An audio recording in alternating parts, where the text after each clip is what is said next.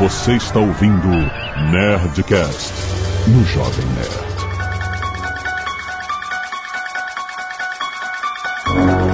Landa, landa, landa, nerds! Aqui é Alexandre Antônio, Jovem Nerd, eu tenho medo de vivos. Olá, meu amor, tudo bem? Aqui é a senhora Jovem Nerd e amigo cético. Você chutaria uma macumba? Aqui é César Gaglione e a verdade está lá fora. Aqui é Alan do Box, eu baixo santo. Eu bolo no santo, né? pois. Aqui é a portuguesa e eu também não, não chuto macumba, não. Pô, eu faço até entrega pra manjar, tá maluco? Eita, nós. Aqui é a Zagal e ninguém usou, eu vou usar. I see dead people. Olha aí. Só que não. Todo mundo só tinha pensado em I see dead people, só que ninguém falou por causa disso. Todo mundo, ah, não, não, não vou ser clichê. É, não quero ser clichê. Muito bem, nerds! Estamos aqui o Nerdcast Sobrenatural. Uh, vocês têm histórias pra contar aí, é isso? Vocês todos? Vocês todos see dead people aí? Não, eu não. Eu não. Eu. Então, tchau. Obrigado. Você também não. Eu também não. É, eu, já- eu só exor- exorcizei uma pessoa uma vez, né? Acho que me dá, me dá crédito pra estar aqui. Exorcizei. Olha que isso é verdade. É verdade. Você exorcizou e, e o demônio tá contigo até hoje aí dentro, né? Ah, mas aí, aí é o sacrifício que o padre faz. E-mail! Canelada. Muito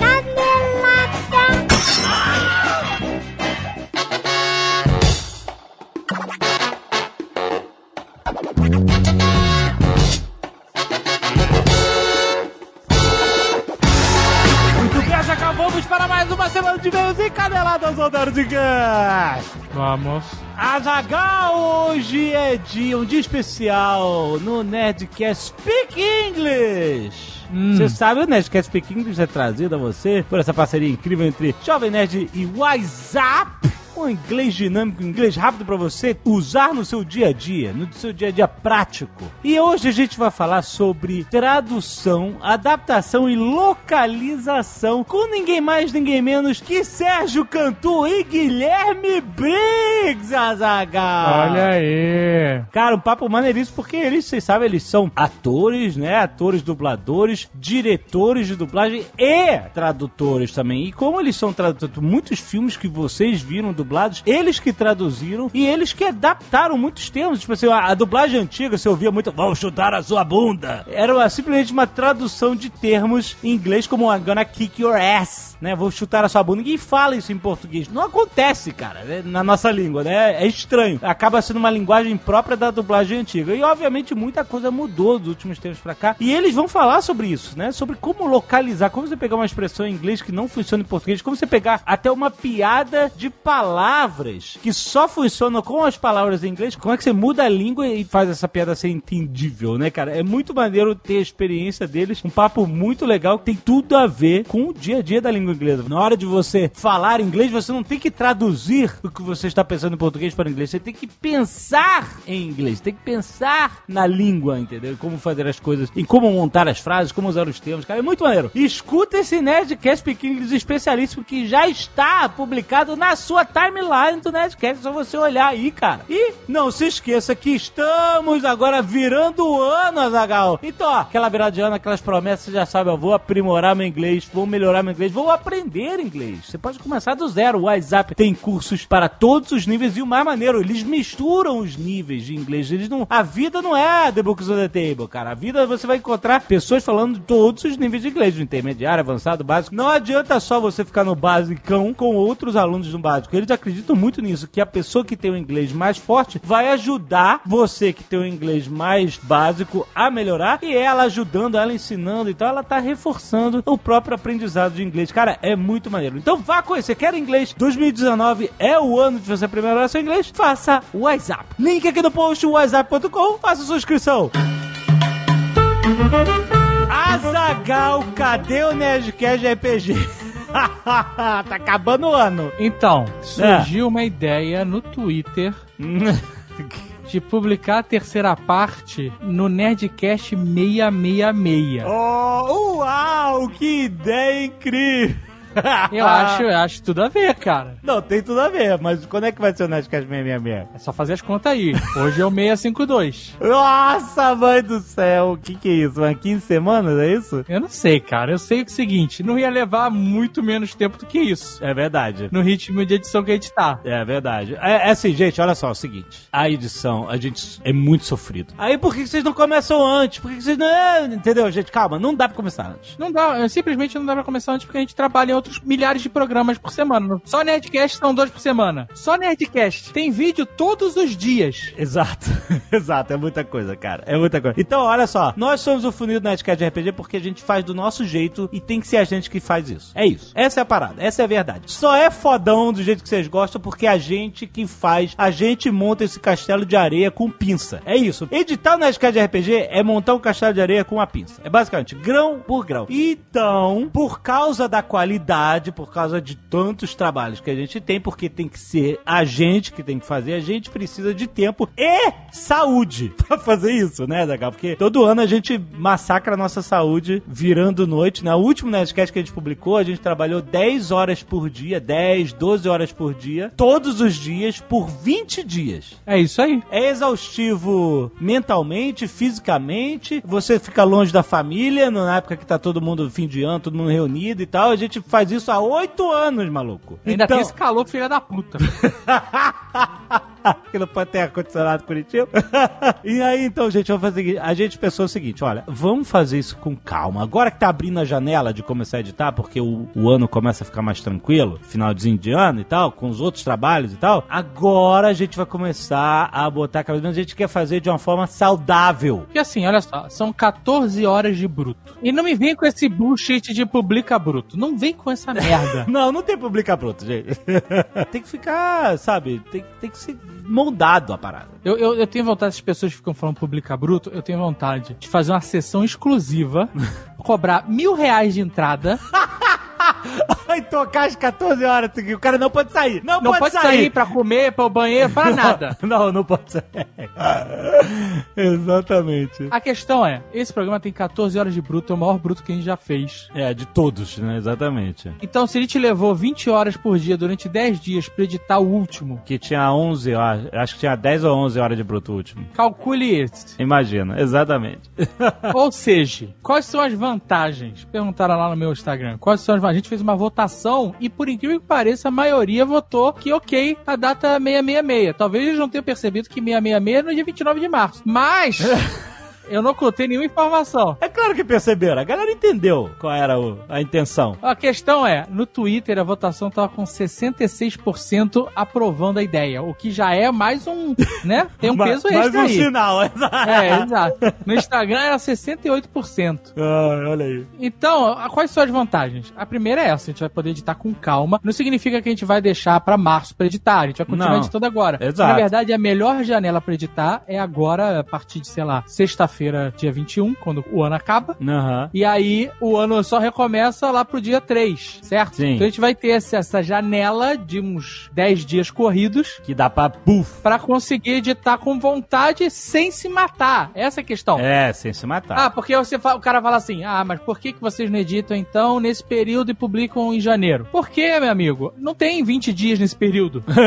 e a gente tá cansado de trabalhar 18 horas por dia. A gente precisa de um descanso também. Eu vou contar uma história aqui que eu nunca contei, fiquei low profile nessa história e tal. É, já, já contei numa Campus Party uma vez. Galera, é o seguinte, já aconteceu isso. A gente veio em 2015, foi o último episódio do Cyberpunk. A gente veio passar um mês na Disney, de- entre o final do ano e iníciozinho do ano. A gente veio com a família, a Pícola, a Zagal, os pais, veio, pá, veio todo mundo. Periquito, papagaio, veio todo mundo. Alugamos uma casa, assim, ó, um mês em Orlando, na Disney, vai ser foda. Começou, ah, a gente começa a editar o Nerdcast de RPG, a gente termina mesmo durante a viagem a gente, cara, a gente ficou as férias praticamente inteiras editando. Tinha dia que eu ia, acordava de manhã, pegava o carro, levava a, a minha família toda pra Disney, entregava eles lá, voltava, ficava o dia inteiro editando, eu ia Zagal, e aí depois chegava de noite e ia lá buscar a galera da Disney e voltava pra casa. Isso aconteceu, galera. Então, tipo, eu nunca falei, porque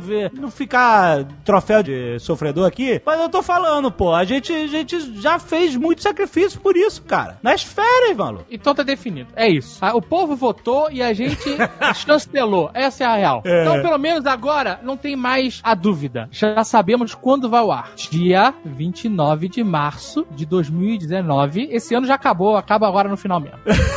É, libera, libera o ano. Libera 2018. Exato. Ai, E ai. vai ser no Nerdcast 666, malandro. Você tem certeza que cai nesse dia 29 de março? É isso mesmo? Eu fiz a conta aqui, acho que sim. Acho que, bom, é por aí.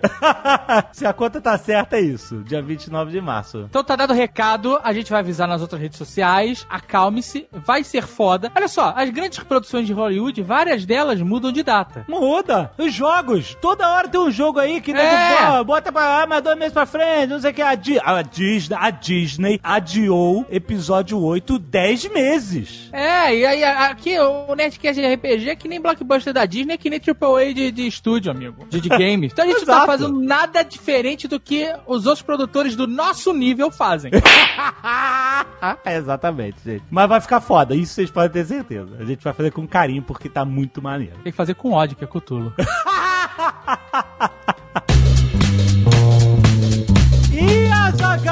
só, já chegou no Natal, já estamos em cima do Natal. Você já comprou seus presentes de Natal na história? Muito obrigado por isso, obrigado pela preferência. Mas, A gente precisa liberar espaço. exatamente, é o seguinte, olha o que, que a gente inventou. Eu não tô certo disso ainda, mas. A galera gostou muito do evento lá do Rough Gunner que a gente assinou os livros, certo? Sim, verdade. E a galera gostou muito. Teve uma vez que a gente fez uma promoção do Ozob, que o Azagal foi lá e assinou a cacetada de Ozobs pra galera. Sim, sozinho. Ficou empolgadão. Inclusive, não tinha ninguém me ajudando nem a empilhar os livros. Você tem um vídeo disso. o fato é que a Nerd Store enlouqueceu de novo e vai fazer a mesma promoção para a Lenda de Rough Gunner Volume 3, rapaz! A, a Lenda de Rough Gunner Volume 3 vende é, um preço de capa R$ 49,90, certo? Aham. Só de sacanagem, preço de capa R$ 49,90, nós vamos fazer uma promoção por R$ 39,90, Zagal! Não, caraca, é- sério, eu não entendi aonde está a vantagem pra mim nessa parada. Você tá dando o livro. com autógrafo de Azagal, R$ 39,90. E não só isso, Não, não. também a Lenda de Rough Gunner Volume 2 por R$ 39,90. Pera, E Ozob Protocolo Molotov por R$ 39,90. Não, não, não, não, não, não. Quem inventou essa promoção? É, é loucura, né? Só filho, tanto que eu não estou em Curitiba, não poderei participar, apenas o Azaghal. Ah, não, vai participar sim. Eu vou botar uma meta aqui. Eu vou botar uma meta aqui. Ah, ah. Tu resolveu tirar férias na Disney, tudo malandro, eu fiquei pra trás aqui editando Não, Nerdcast de ah, RPG no não, calor não, do Rio eu- de Janeiro. Eu tô editando também, rapaz. Olha, eu, eu tô editando daqui, mas tô editando, pai. sei que tá aqui cretino. A minha família não precisa ficar trancada em casa porque eu tenho que editar na de RPG. Então vem todo mundo pra cá e eu, eu vou editar. Certo. Olha só, se vender acima de 3 mil livros, a meta são 3 mil livros vendidos. 3 mil livros. Não que uma pessoa só precise comprar 3 mil livros, não é isso que ele tá dizendo. Aham. Mas se a gente chegar na meta de 3 mil livros, Jovem Nerd, Ah. aí tu tem que vir pra assinar. Aí eu, eu cancelo minhas férias, é isso? Não, você pode parar no meio das suas férias, vem aqui, assina os livros e volta depois pra terminar suas férias. Olha, eu também vou parar minhas férias pra assinar livro. Lembrando que pra editar de RPG também. Mas o Nerdcast de RPG já tá avisado quando que vai ser. Então... Então olha só, presta atenção. Olha só, e se você comprar A Lenda de Huff Gunner volume 3 e comprar outro livro do- da Nerd Books, Ah. a gente assina também. Uh! Brasil! A gente assina tudo. Da Nerd Books. Da Nerd Books. Caraca, Zagal. Então, ó, mas tem que chegar a 3 mil livros pra eu largar tudo aqui. É Epcot Center que eu amo. eu compro a passagem no meio da minha férias, eu vou aí e assi- assino. Mas tem que chegar a 3 mil. Então, olha, aproveita porque é tempo limitadíssimo. É até o final do ano. Até dia 31 de dezembro de 2018, vai fechar o ano. E aí, ó, a gente, obviamente, quem comprar agora, a gente vai remeter a partir de janeiro, porque a gente vai assinar tudo. Claro, vocês têm que Agora- entender isso. né? Exatamente. O livro não tá assinado já e a gente vai realmente assinar. Exatamente. Tem gente que não assina, que carimba. Já viu o lutador de sumô que fica dando palmada, Da- da ca- carimbada. mão carimbada? Pô, a melhor assinatura. Não, a gente vai assinar lindamente, cara. Quer dizer, eu, eu largo as minhas férias se chegar a 3 mil livros, mas a Zagal está comprometido aqui. Assinatura de Azagal, rapaz! Então garanto o seu livro, tempo limitado, corre pra Nerd Store. Inclusive não tem muito livro assim, não. Se chegar a 3 mil, acaba e você vai ficar sem. Corre, malandro, que só tem isso até dia 31 de dezembro de 2018! E se você não quiser ouvir os e-mails e recados sobre o último Nerdcast, você pode pular diretamente para 26 minutos e 14 calças borradas. Azagal, olha só uma notícia muito maneira pra quem é fã de Sociedade da Virtude! Tem um episódio especial, pelo menos ele é especial pra nós, aonde nós estamos lá. Caraca, muito bom! Olha só, o Senhor da Oceania e o Homem Talco agora fazem parte do hall de heróis da Sociedade da Virtude. Que coisa incrível! Exatamente combatendo o crime de trás de uma tela. usando como armas mouse e teclado. Muito bom. A gente foi gravar no estúdio com o Ian, cara. Foi maneiríssimo. É, nossas vozes em português. Em inglês não é nossas vozes, gente. É, a gente é, não tem claro. condição. A gente tem os atores profissionais lá. Mas em português. Muito bom, cara. Ó, já tá no ar, cara. Tem link aí no post pra você ir lá no canal do Sociedade da Virtude ver esse episódio. Dá um like. Eu quero ver explodir o like esse episódio. Foi muito bom, galera. Vai lá e passa pra todo mundo. E se você não assina o canal Sociedade da Virtude, cara, cara, passa a conhecer porque é muito maneiro. A animação toda semana desconstruindo esse universo de super-heróis, cara. É muito, muito maneiro, cara. Quero agradecer aos nerds que doaram sangue essa semana. Final de ano a galera vai esquecendo de doar sangue, mas ó, cacete de agulha tá cheio. Eduardo Botelho, Marina Gersh, a Igreja Presbiteriana de Santo Amaro. Muito obrigado, igreja. Porra, a igreja é uma cabeçada, hein? É muita gente, pô. Muito bom, gente. Valeu mesmo. Pedro Joia, Isabela Stevani, Vitor Finotti, Jéssica Rascosa, Everson Soares, Vitor Quintes, Leonardo Magno, Bruno Hilton e Jean Nog. Muito obrigado, gente. Doar sangue é salvar vidas sempre que você puder. Se você for elegível para doar sangue, faça isso porque você salva literalmente vidas. Pessoas que iriam morrer e não morreram graças à sua doação. Temos também a galera que doa cabelos no escapo solidário, né? Pra dar aquela força, aquele apoio moral, aqui tá pra peruca, vamos dizer assim. Olha aí. Guilherme Cintrão, Gustavo Ritter, Maxwell de Miranda, Nayara Casagrande, Bruno Gomes, Mônica Guioda, ou Gioda, Mônica Dreven, Mariana Moreira, Valber Moreira, Débora Fernandes Guimarães, Gabriel Coelho Nascimento e Rafaela de Brito Alves. Arte dos fãs, Azagal. A tumba de Huff Gunner por Luiz Alexandre ficou maneiríssimo. Caraca, que arte Ficou maneiríssimo. incrível, cara, do Nerdcast. Olha só, que foda. Leonel, olha essa, Leonel. Que foda.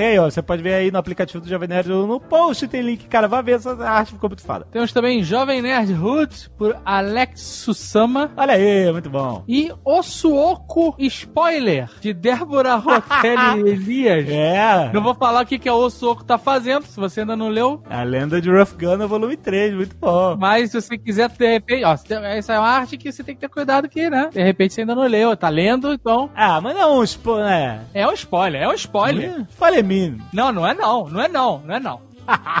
foda, foda demais. Tem outras artes aí que você pode conferir no aplicativo ou no site. Muito bom. Matheus Cardoso, 16 anos, estudante de ensino técnico em administração, Mogi das Cruzes, São Paulo. Saudações, nerds. Acompanho o programa de vocês há muito tempo e ele tem sido uma inspiração pra mim. Além, é claro, de fazer com que eu esqueça os problemas da vida. Escrevo-lhes, pois senti que faltou uma menção honrosa à adaptação que muito me encanta: As Crônicas de Nárnia, obra escrita por C.S. Lewis, um conterrâneo de Tolkien. Eles eram amigos, inclusive. Já houve várias adaptações do principal livro da série, O Leão, a Feiticeira e o Guarda-Roupa. Primeiro de uma coletânea que se passava no mesmo mundo de Narnia, dando origem assim às crônicas. Das inúmeras adaptações, dou destaque à feita pela Disney. Eles conseguiram, na minha humilde opinião, realizar uma das melhores transições de mídia. Melhor até que a versão feita pela BBC. A trilha sonora do filme é simplesmente espetacular, sendo muitas vezes usadas pelos senhores em alguns nerdcasts sobre mundos fantásticos ou medievais. E a caracterização do mundo também é incrível. Boa parte das criaturas foram feitas com maquiagem, desde minotauros a goblins, além de trazer Aslan, o poderoso senhor do bosque, feito com computação gráfica incrível. Outro ponto em que me ganha muito é a eliminação de pontos cansativos e desnecessários da trama, com a personagem Lúcia gastando um capítulo inteiro conversando com o gigante Rumba Catamal, resumindo apenas a uma aparição no final da batalha contra a feiticeira. Enfim, gostaria que mencionasse o mundo de Nárnia, visto que é tão rico quanto a Terra-média, além de terem florescido ao mesmo tempo. Admiro muito o trabalho de vocês, um enorme abraço. Tá aí mencionado. É, boa lembrança.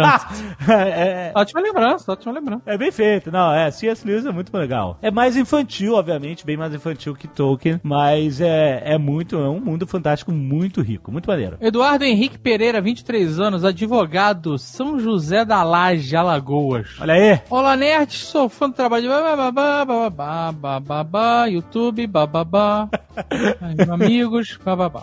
A respeito do Nerdcast 651 sobre adaptações, acho interessante mencionar a excelente adaptação de Forrest Gump, Olha o aí. contador de histórias, e uma de suas passagens. Tem gente que diz que o livro é melhor, porque, enfim, mais profundo, aquele negócio. É, isso é um... Tudo é, acontece. Gente, Em um momento do livro, quando Forrest está servindo as forças armadas no Vietnã, ele reclama da chuva. Diz que ela vem de todo lado, de cima, do lado e até do chão. Esse trecho que poderia passar como mais um comentário ingênuo incoerente dito por Forrest, foi adaptado de uma maneira interessante no filme. A mesma passagem é dita pelo protagonista no filme e a chuva que vem de baixo nada mais é do que a chuva que bate no rio inundado em que ele, Bubba e o pelotão do Tenet Dam estão atravessando com água quase até o pescoço. A chuva bate no rio e os respingos vão na direção deles. A forma como Forrest fica incomodado com isso é um detalhe pequeno e que não muda muita coisa, mas grandes adaptações oferecem esses pequenos e sutis detalhes e que dão um nível de detalhamento, detalhe, detalhe, detalhe, que só um livro pode oferecer. Nesse caso, complementando a mensagem passada no livro. eu lembro, essa cena é muito maneira, que ele fica com a mão na frente assim, tentando, né, aparar os, os, os pingos. Ele fica super incomodado que os pingos estão subindo. E é maneiro porque ele tá escrevendo a carta, né? Então quem tá lendo não tá entendendo. Parece uma coisa meio sem sentido. A chuva vem de todos os lados, inclusive de- do chão, de baixo, né? E aí, quando você vê a cena ali com, adaptada com Forrest Gump incomodado com os respingos do rio, ela é muito grandiosa porque ela mostra que o próprio Forrest, na inocência dele, não sabe descrever exatamente a cena. Ele só lembra da sensação de que a chuva tá vindo de baixo. Mas você vê meio que a interpretação dele unida com o que, que é a realidade. Por que, que ele diz que a chuva cai de baixo, né? É, nem ele sabe descrever por quê, mas, é- mas incomodou ele em algum ponto. E ainda mostra que o cara ainda tá fudido no rio, andando no meio da noite, no meio da chuva, no meio do rio todo inundado. É, é- é incrível, é incrível como o filme ajuda você a fazer essa. é, né, aprofundar a realidade dos fatos do que acontece no Vietnã com ele. Incrível. Pablo Carvalho, 26 anos, instrutor de informática, Teresópolis, Rio de Janeiro. Como sou apaixonado por livros e também por adaptações, adorei o último Nerdcast e gostaria de parabenizar o episódio que estava fantástico. Mas seria interessante também falar de algumas adaptações que os autores odiaram, como foi o caso do livro A Fantástica Fábrica de Chocolate, onde Roald Dahl, o autor do livro, odiou desde as mudanças no roteiro até a escolha do Gene Wilder para interpretar o Willy Wonka. Caraca! E o Gene Wilder odiou o Johnny Depp como Willy Wonka também, por uma escada de, de ódio de adaptação. Tudo começou quando o Roald Dahl faria parte da produção do filme, mas foi demitido da produção do próprio filme, pra você ver como o sujeito era chato, e escalaram outro cara que mexeu em tudo que ele queria colocar na história. Roald reclamava também da história que dava muito mais ênfase no Willy Wonka do que no Charlie, que era o verdadeiro protagonista da história. Tanto que mudaram o título original de Charlie e a Fantástica Fábrica de Chocolate para Willy Wonka e a Fantástica Fábrica de Chocolate. E a implicância do autor com Gene Wilder era que, porque além de negarem a sugestão do Road para o ator Spike Milligan fazer o Willy Wonka, a interpretação do Gene era muito saltitante e o autor queria um Willy Wonka mais excêntrico e esquisitão. Mais excêntrico que até o próprio Gene Wilder. A bronca foi tão grande que o autor impediu que qualquer adaptação fosse feita enquanto ele fosse vivo. Caraca! Bom, se ele teve poder pra fazer isso, né? Então um dia o tio bateu as botas e o Tim Burton fez a adaptação com o Johnny Depp, que todos nós conhecemos, mas poucos de nós amamos. Lembrando que a Warner só conseguiu fazer a adaptação porque aceitou uma condição de que a família de Roald Dahl tivesse influência no filme. Tanto que o filme novo do Johnny Depp do Tim Burton lá se chama Charlie and the Chocolate Factory. E o Willy Wonka é bem mais bizarrinho do que do, do que o do Gene Wilder, mas maneiríssimo. Maneiríssimo. Rogério Sarava Júnior, 23 anos, professor de História, Pratápolis. Minas Gerais. Caraca, nunca ouvi falar. Saudações, caros nerds, bababá, bababá. Meu comentário será breve e rápido. Não é não, três parágrafos? Bem, pretendo provar que o senhor da Oceania tem sempre razão. Ah, meu Deus, lá vai. Logo no início do episódio 651, nosso caro Azagal diz que o Nerdcast é um podcast disruptivo, pois foi o primeiro a se tornar livro. Hum. Caso do Nerdcast especial de RPG A Lenda de Huff Gunner. Na hora estalou na minha cabeça. Azagal errou. Explico-me. Pensei no aclamado romance Welcome to Night Vale, inspirado nas histórias do podcast estadunidense de mesmo nome. Que aliás é foda demais. Todavia, quem estava enganado era eu, diz Oh, ele. Primeiramente pelo fato de que Azagal nunca erra. Caraca, o cara não enche essa bola, cara.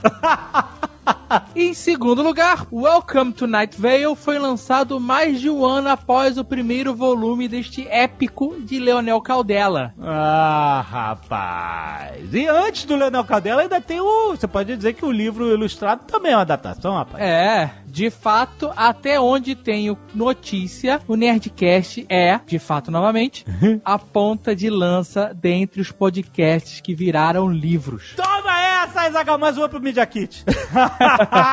Mais um motivo para quem está dos dois lados do feed, tanto produtores como fiéis ouvintes, se gabarem de nossa melhor diversão de sextas-feiras. Aê, Nerdcast, porra!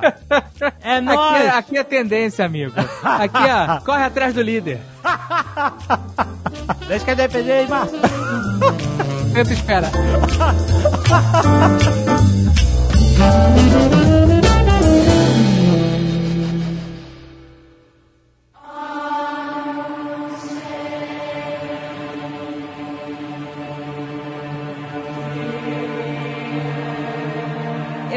I want to believe, sabe? É, Como eu não vejo nada, não sinto nada, né, né? Sabe, assim, o Jovem Nerd me trouxe um lado do ceticismo também, que é muito bom. Então eu fico no, no meio do, em cima do muro. Jovem Nerd me trouxe o lado do ceticismo, que é muito bom. Porque, o ce- porque tem muitas coisas que a gente atribui a coisas sobrenaturais que não são sobrenaturais. São coisas. Quando a pessoa vê, não tem como duvidar. Claro que você pode duvidar. Ou você pode se rotular de louca. Então, mas pode ser como pode não ser. Porque na hora você pensa que tá maluca. Aí depois você se acostuma. Ah, não, realmente eu vejo coisas. Não, não, você não pode estar maluca. Pode ser outro fenômeno que a gente não entende, que você não sabe. Um fenômeno, um fenômeno do cérebro, alguma coisa assim. Enfim, mas é, eu não vou ser o chato, não. Vou ficar, vou deixar você falar. Ah, mas você tem que ser chato, não tem graça.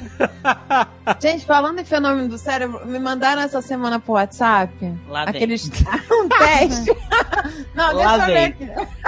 Não, Vem, por favor, por favor. É, no WhatsApp, pô, só pode ser verdade. Vou até abrir, cadê? Cadê o grupo, gente? Não tô achando o grupo. Mas você lembra do teste que você precisa Eu abrir? quero saber o nome do doutor. É doutor inventado. doutor Tornovski, Helena Tornovski. Ai, gente, eu não tô achando. Achei. Ó, essa imagem foi criada pelo professor de neurologia, Dr. Yamamoto. Ah, o nome, o nome é legal, vai. Um nome assim pra dar uma credibilidade. Caraca, que... Né? Parece até, sei lá, Ginomoto. Põe um Não tem nome japonês, né? Um nome japonês já vem um, um QI, assim, né? Credibilidade, pô. O cara é japonês, gente. Respeita o japonês. Doutor Yamamoto. E ele não tem primeiro nome, é só Doutor Yamamoto. Doutor Yamamoto. CRM meia mole, meia dura. A pessoa pergunta, qual o seu nome? Meu nome é Doutor Yamamoto. Doutor Eu Yamamoto. mesmo. Primeiro nome Doutor, segundo nome Yamamoto. Cara, mas o, a parada do WhatsApp é que eles simulam tudo. O CRM do cara, onde o cara trabalha, tipo, pra, pra dizer que é autêntico. Isso é assustador. Fake news ou não, Ah, ah, vai lá. a parada reagiu diferente na minha cabeça do que a cabeça do, do Azagal. Mas a imagem? A imagem? É uma imagem. Então, então você tá vendo. Quem tem aplicativo de Jovem Nerd tá vendo aí a imagem. Vamos lá, pra, qual é? É pra saber se você é normal, merda ou psicopata, não é isso? É, não, aí não, deixa eu ler primeiro, deixa eu ler primeiro, antes de mandar pra vocês. Peraí. Ai, gente, peraí. Ah, eu tenho tanto medo de dar psicopata que eu sempre acho que vai dar. Porque, sabe, sabe, já disseram que quem vê formas e desenhos em todas as coisas, assim, que você olha, tipo, coisa estampada, é uma pe- pessoa que tem tendências psicopatas. Eu vejo formas em tudo que eu olho, assim, essas coisas abstratas. Eu vejo for... Eu vejo o bicho, eu vejo o cara. É Você vê? muito psicopata. Tem um Instagram que é a IC Faces, alguma coisa assim, que É. as pessoas mandam fotos só de, de coisas eu que vejo. parecem ro- rostos. Ah, gente, quem nunca viu Jesus no pão, né? Ai, Não, mas aí assim, a, a parada da imagem é assim: se ela não se movimenta, significa que você tá saudável e que você dormiu bem. Ah, Se ela se movimenta devagar, mostra que você tá estressado e cansado. ah. Agora, se ela se movimentar continuamente rápido, mostra que você tem alterações de ordem psicológica. Eu adoro, eu adoro esses critérios dessas coisas, né? Que- Muito bom, porque é, é- é o diagnóstico e uma WhatsApp. Eu vou mandar pra vocês. Calma aí, vou mandar, peraí. Exato. O cara pergunta, por que que você quer esse remédio tarja preta aqui, meu filho? Não, tá vendo esse post aqui no WhatsApp? O cara é realmente, toma aqui, assinado. Olha aí a imagem, olha a imagem. Gente, pra mim deu estressado e cansado aqui. Pera aí, ela tem que se mexer. Ela tá se Mas me- a gente não tem que ampliar? Se ela se mexer lentamente, você tá estressado e cansado. Se ela ficar paradinha, tá girando pra mim. Tá girando num nível Ih, tu- inenarrável. Sério? você tem distúrbios psicológicos. Ai, Pra mim gente, tá se movendo bem lentamente. Caralho, pra mim tá não. parado. Pra mim tá, tá parado. Tá parado? Pra mim é completamente parado. Parado? Caraca, pra mim se mexe. Ah, Pra mim é imagem estática. Pra mim também se mim é mexe. Pra mim, gira esse negócio no meio aqui, parece um carrossel. E Isso. a bola também. não, pra mim o carrossel se mexe. O carrossel tá mexendo, ó. Tá, Iago, no meu celular eu vejo eu vejo mexer um pouco. olha aí. Eu vejo mexendo. No seu celular não, meu, meu celular a tela é melhor que o seu, aí ele mexe. Não, eu tô vendo mexendo. Nossa, o no meu tá paradão aqui. Olha, ó, pra quem tem no aplicativo do Jovem Nerd, tem aí, você tá vendo no seu celular. Quem não tem, tem o link aí no post deste Nerdcast pra você ver a imagem e ver qual é a sua condição psicológica, o diagnóstico do WhatsApp. Eu nunca abro essas imagens porque eu sempre tenho medo de pular o exorcista, sabe? Que eles fazem aquelas pegadinhas. Eu sempre acho que vai ser aquilo, eu nunca abro. Eu tenho pavor daquilo. Eu tenho pavor desse negócio, desse negócio de exorcista, de filmes de terror sobrenatural, eu não vejo. Fenômenos sobrenaturais, esse é o tema do programa, não é teste de psicológico de WhatsApp. é, não, mas bom, gente, às vezes pula uns monstrinhos, umas aranhas, dá nervoso mesmo esses negócios de A WhatsApp. cachorra, a cachorra agora tava latindo aí, tudo arrepiada no nosso quarto. Que isso, Dave? Eu tô falando sério. Ela tava latindo arrepiada? Olhando pra janela. Ah, pra janela ela viu o vizinho na janela. Ela de- detesta o vizinho. Não, ela social. tava bolada. Uma vez na minha casa, e eu, lembrei de mais um fenômeno sobrenatural que eu vivi. Uma vez quando eu morava em Ipanema, Que garoto. morava sozinho. Garoto babá. Então, eu morava eu e a Jack, que era labradora, né? A burguesia pede. Caraca, Caraca, o cara foi morar pra mim. Quando eu morava em Ipanema, Ah, mas gente, é uma verdade. Eu vou falar o quê? Quando eu mo- morava na Visconde de Pirajá, Não precisa falar onde morar. é, um dia eu tava em casa, eu tava vendo TV na sala e a cadela tava acuada no corredor. Ela não queria entrar na sala de jeito nenhum. E aí eu fui lá pegar e trazer ela pra sala e ela ficava, sabe, querendo ir embora com o rabo enfiado entre as pernas. Não entrava na sala de jeito nenhum. E aí depois ela ficou num canto da sala olhando pro outro canto, assim, assim com medo, real. Olha aí. E aí? verdade. Mas aí você fez o quê? Tava o diabão do efeito paranormal ali, você não viu. Aí eu acendi o incenso e liguei as luzes. Olha aí, acendeu o incenso! Olha aí um cara que é cético de. Cético peronomútil, É não o é? cético, é. Não, É o gente, cético. a gente trabalha todas as armas que a gente tem, na é verdade. Taca, acendeu As o luzes, a melhor coisa se fazer. Eu nunca falei que eu sou Porque na cético. luz se di- dissipa as trevas. Eu nunca falei que eu sou cético. A parada que é, eu, eu não fico na babação de ovo espiritual, entendeu? Entendeu? Ó, o cara tinha até incenso em casa, então é prevenido. Olha aí, acendeu o incensinho. O incenso era pra dar um clima, na verdade, mas serviu pra espantar o capeta. Então Não, não o clima, o clima da onde? O clima é reggae. Ah, o, o clima do Oxo lá. Mas vem cá, o- a, Wild, Wild, Wild Country. Mas a Jack ficou tranquila depois? Depois de um tempo ela, ela relaxou, mas ela ficou muito tempo assim, zoada. E você não rezou nada? Não. Eu fiquei- Mentira! Eu fiquei, eu um fiquei, Pai Nosso. eu fiquei imaginando uma bola de luz eh, eh, circulando pelo apartamento. Olha aí a mediunidade! Temos Todo um oxo. médium! Caraca, isso é um médium de efeitos físicos! Bola de luz que nos conduz. Olha aí. Se o Gadagal conhecesse a pistola espiritual do Didi Braguinha, já teria sido mais, né? Mas é, né? Mas isso é um poder. É um poder de proteção. Você se imaginar envolto em luz. Então, isso é uma coisa que eu acredito, entendeu? Por isso que eu fico assim. Porque uma vez foi um, um garoto naquele programa da Oprah, que ele era esquizofrênico, né? E aí ele tinha vários pensamentos demoníacos, essas coisas assim, né? Ouvir vozes, mas ele não ouvia vozes dentro da cabeça dele. Pensamentos demoníacos, eu imagino. Guilherme Briggs falando ao contrário. Eu sou diabo.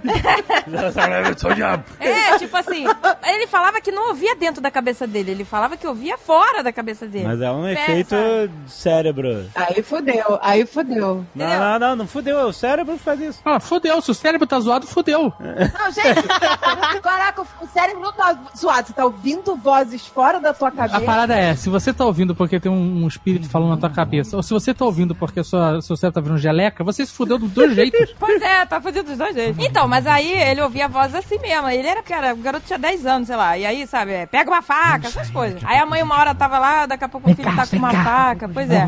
Voz da cabeça. A Vem cá. voz era do senhor cara. Vem cá. Pega, Pega a faquinha. Não, pega a faquinha. Pega a faquinha.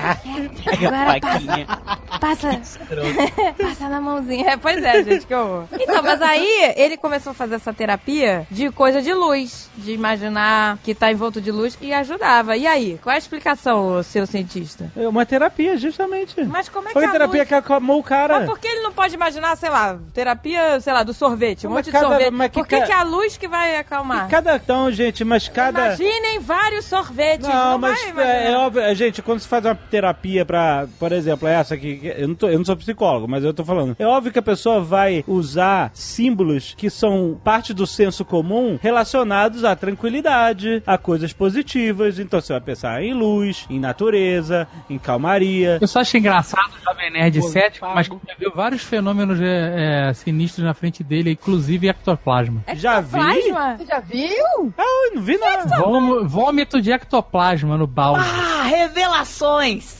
Ah, não, você presenciou uma parada, mas não... Eu presenciei um negócio de, de cura de absorção. Como é que é? É, é, mas você, não viu. enxergou o Não, ectoplasma? você não viu. Não. ectoplasma. Não. Não, era um vômito mesmo. Era Sim. vômito, é. A pessoa vomitou do nada, aí você é ectoplasma. Não, a pessoa tava passando mal.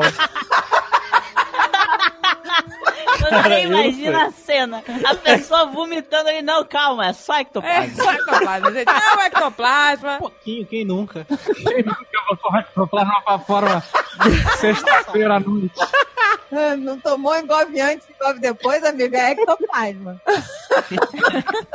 Eu entendo um pouco dessas paradas, mas é, é, essa coisa da pessoa tá. pa- Sabe o. A espera de um milagre era. A ideia era que o personagem do Michael Clark Duncan era um médium de absorção, né? Esse era o termo. Que a pessoa vai, ele, ele sugava o mal da pessoa e cuspia, só que no filme ele fala que, né? Eles fazem aquela representação dele cuspir um monte de, de moscas, partículas negras, assim, né? Etc. Era abelha. É, o que seja, era, era, uma, era uma coisa pra representar, né, a, a coisa maligna que ele absorveu. Mas aí, tipo, isso é baseado num- numa parada que existe no universo aí, É. de espiritualismo e tal, que as pessoas fazem isso, mas não cospem moscas, a pessoa vomita. É, você Né? dá um, como se fosse um passe na pessoa e vai tirando o que é dela e vai vomitando de verdade. E vomita de verdade. É isso que ele viu. Ah, eu vi uma pessoa fazer isso numa pessoa que tava passando mal, tava muito mal e tal, e aí ela vomitou no balde, e aí a pessoa, o paciente lá ficou, sentiu melhor. Foi isso que eu vi. Ai, gente, esse é o máximo, né? Eu sou fã. Mas aí eu falo assim, pode ser que o próprio ritual faça com que a pessoa se acalme como um efeito placebo e tal. Mas por que, é- que a outra é vomitar? Porque também a pessoa pode estar em num transe, uma coisa que é um fenômeno que acontece também. Caraca, que loucura! Ele já é pessoa Olha, olha. muito mongol. Eu não sei vocês, mas se eu vejo uma pessoa do meu lado vomitando, eu não vou ficar tranquilo. Então, assim, Eu vou, eu vou, no mínimo segurar a testa. Nossa, você tá vomitando, agora eu tô super bem. Não, gente, mas as pessoas todas estavam engajadas na ideia de que aquilo era um ritual espiritual, entendeu? Então tá todo mundo com o mindset de que isso era uma coisa de cura e etc, entendeu? Caraca, mas a pessoa não avisou, falou assim: olha aqui, eu vou te dar um passe e vou vomitar. A pessoa foi dar. Não, não, Vou não. vomitar a sua doença. A pessoa falou assim: vou te dar um passe pra você se acalmar. A pessoa começou a vomitar e a outra se sentiu bem, tipo, ah, É, mas a outra pessoa já conheci, já tinha um certo conhecimento dessas paradas. Não era uma pessoa completamente, eu nunca ouvi falar disso. Ou seja, a pessoa que deu o passe realmente tirou alguma coisa, gente. Isso é óbvio. Ou não, a gente você não sabe, não, você não pode dizer que isso é a prova cabal. Mas enfim, enfim, eu vi isso, mas eu, eu admito todas as possibilidades. Gente, ué. mas eu já vi uma vez um livro com fotos antigas de pessoas com ectoplasma. Vocês já viram como é que é? Eu já vi. Eu a só- pessoa vomita uma gosma branca e na gosma branca, é, parece um marshmallow, tem, tem cabecinhas de pessoas. Cabecinhas, É, tipo, o ectoplasma não é uma pessoa inteira que sai no ectoplasma, sabe? Vamos supor, o médium é, sai o ectoplasma da boca dele. No ectoplasma tem forminhas e cabecinhas. É, tipo, igual- sabe? Ah, É, não, é- não é uma pessoa Ah, de ectoplasma. Isso é olhar pra nuvem. Olhar... Não, é porque o ectoplasma não sai uma, uma pessoa gigante, como se fosse um marshmallow, sabe? Que Sai... pessoas gigantes. Porque como assim, o ectoplasma, a pessoa... Não, mas peraí, ela tá, ela tá dizendo o seguinte: essas imagens foram registradas com alguma câmera especial, né? Que câmera especial? Ectocam. Ectocam. Eu tenho uma Ectocam 2.0 aqui. Não, gente, porque ectoplasma é físico. Gente, é que nem olhar pra nuvem, você vai ver qualquer coisa. Não, você vai não. ver Jesus no carpete, Mas Jesus na torrada. ectoplasma é físico, gente, não é espiritual. O ectoplasma é quando a, a parada acontece efeito físico. Então, pode ser alguma gosma biliar, alguma coisa Então, assim. o cara soltou uma gosma branca gigante e tinha cabecinhas, formas de cabecinhas. Então, Jesus na torrada, Agatha. Não, mas cabecinhas mesmo. Como assim, cabecinhas? Imagina uma gosma com cabecinhas. É, uma gosma... Tipo cabeça de boneca. Não, é, é- é cabecinha, gente. Tipo assim, é uma forma humana ali, uma, uma- manifestação. Tipo aqueles espíritozinhos da. Tipo aqueles índios que tinha a cabecinha encolhida. Você é viu, você, viu isso no livro, você viu isso no livro do teu pai, não viu? Não, na casa de uma outra pessoa. que era amigo do meu pai. Do seu Ah, claro que era amigo do seu. né? Era fotos preto e branco com pessoas com roupa É antiga. claro que tem todos esses tipos de, de Não, mas ectoplasma é isso, é coisa física mesmo. Quando Você quer aparece. ver um, um desenho de disco voador na, na pintura renascentista? Eu te mostro. No Google agora. É. Não, mas assim, é. tirando as- essas maluquices, gente, como não acreditar no sobrenatural? É, tem pois é, tem coisas que nos fazem questionar. Pois é, tem coisas que nos fazem falar: caraca, como? Gente, é só questionar. É, tá aberto a todas as possibilidades. Não é questão de como não acreditar. Não, eu entendo. Não, é porque você nunca viu nada. Se você tivesse visto alguma coisa for real, aí queria ver. Mas eu poderia questionar também isso, gente. É, não, gente, questionar é bom. Questionar é bom, porque ele não significa que ele não acredita, significa que ele está aberto, né? Ó, gente, né? Ó, está aberto. Não, não, eu entendo. Jovem Nerd está sempre era. aberto. Eu era cético, entendeu? Eu falava, ah, não, não acredito nessas coisas aí, entendeu? Ah, você, você é cheio das visões também desde criança. Era cético o cacete, desde criança que vê esse negócio. Mas aí eu comecei a acreditar que era coisa da minha cabeça, entendeu? Falei, não, isso aí é Teve um negócio no telhado que você viu? negócio. Qual foi aquele do Um telhado? gato, um gato. Não, ele viu uma vez na janela. Ele viu uma vez na Na janela. janela, na janela. Aí começou a chorar. Isso, eu lembro, foi em São Lourenço. O Amanda era pequenininho, aí foi rezar. Peraí, viu o quê? Peraí, peraí, peraí. Conta aí o que, que tu viu. O que, que você Ah, viu? Ah, Esse foi sexto sentido mesmo. Eu tava tomando banho. Isso, foi em São Lourenço. O espírito, quem quer que seja aquele espírito, Espírito. o espírito. A gente tava lá. A gente tava lá? A gente tava lá, a gente tava lá, em São Lourenço. era um baita de um filho da puta, com todo respeito. Porque a criança tá lá tomando banho, entendeu? Tá num momento íntimo ali, limpando, aí você olha e, tipo, do lado do, do banheiro, do box, tinha uma janelinha assim que dava pra uma vala que caía no centro do, sabe? Tipo, não tinha como alguém ficar ali, pendurado, entendeu? E aí eu tava tomando banho, eu olhei pro lado e eu vi um rosto de uma pessoa toda machucada, entendeu? Tipo, olhando pra mim, um cara todo machucado olhando pra mim, fixo. Ai, Caraca, sem sentido. céu, eu não ia dormir nunca mais. Ah, isso é muito assustador, gente. A criança, acho- eu acho sacanagem aparecer essas coisas pra criança. É. E aí, quando eu vi aquilo, naquele momento eu não conseguia gritar e eu não conseguia sair do lugar que eu tava. Eu só conseguia ficar ali olhando de volta pro cara embaixo da água e chorando. Gente, eu não ia conseguir dormir nunca mais. Mas você viu mesmo, você viu, viu, viu, viu no espaço físico. Viu? Eu lembro disso. Aí ele saiu chorando, ele saiu chorando do banho. Aí todo mundo foi socorrer, o que que houve, o que que houve, ele não conseguia falar. Aí depois que ele se acalmou, ele conseguiu falar. E aí o, o Almôndega era pequenininho, ele falou, vamos rezar para o Deus. Ele falava, o Deus. Oh, Deus. Reze pro Deus certo, hein? Aí ele, Deus, ô Deus, por favor, faça com que o Alan só veja coelhinhos, na janela. Isso, coelhinhos, é isso mesmo, eu lembro. Ai, ai, Ai, tadinho. tadinho. É, é horrível, gente. Essas coisas não podiam aparecer pra criança. Primeira vez que você viu Bright Eyes na rua. Eu, eu, eu vi uma vez, mas eu nunca mais vi, graças a Deus. É, né? Você viu uma menina, não é isso? Ai, gente, olha, é horrível ver essas coisas. De olhos vermelhos, não foi? bright Eu eyes. rezei, eu, rez, eu rezei hard depois disso pra nunca mais ver, sabe? Porque é muito assustador. Mas você viu o que mesmo, hein? Eu tava na rua, ia atravessar a rua, tava de um lado, do, né, esperando o sinal fechar, e do outro lado só tinha um- uma menina meio bizarra, mas tinha. Eu falei, nossa, eu ainda tava olhando pra menina e falei assim. Mas isso era fim de night, era o quê? Não, É, era meio-dia, era meio-dia, tava indo ao banco, tava indo pro banco, ia passar no mercado. Fim de, fim de madrugada, a pessoa na rua, olho vermelho não é assombração, é normal. Não. Aí eu tô ali, aí eu tô olhando pra garota, né? Eu falei, nossa, gente, que menina pálida, né? Fiquei pensando assim. Até aí tudo bem, podia ser eu. Uma menina pálida. É, não, ah, mas eu falei, nossa, tá meio chapadona, sabe? Porque ela tinha um olhar fixo, assim, meio esquisita, era meio bizarra. Ela tava meio, sabe? Tapada. Um olhar estranho, assim, me olhando lá do outro lado. Cara, eu me lembro da roupa dela. Calça jeans, tênisinho, tipo, aquele tênisinho, tipo, aqueles tênis da Headley, sabe? Sem cadarço. Nossa. Tênisinho sem cadarço. Era moda. né? Moderna. O ca- Moderna. Não, os- Lembra do detalhe. Não, né? Sapatênis, casa- o casaquinho. sapatênis. O espírito do sapatênis. Do sapatinho, não. Casaquinho de tricô. Casaquinho daqueles tricôzinhos de cor. Cor mostarda. Cor mostarda. Casaquinho de. Sabe aqueles casaquinhos que a camiseta é do mesmo tricô? Sabe como é que é? A camiseta embaixo é um tricôzinho. Sei. É o espírito que foi arrumado pela avó. Aí. É. É o espírito sem nenhum senso de estilo.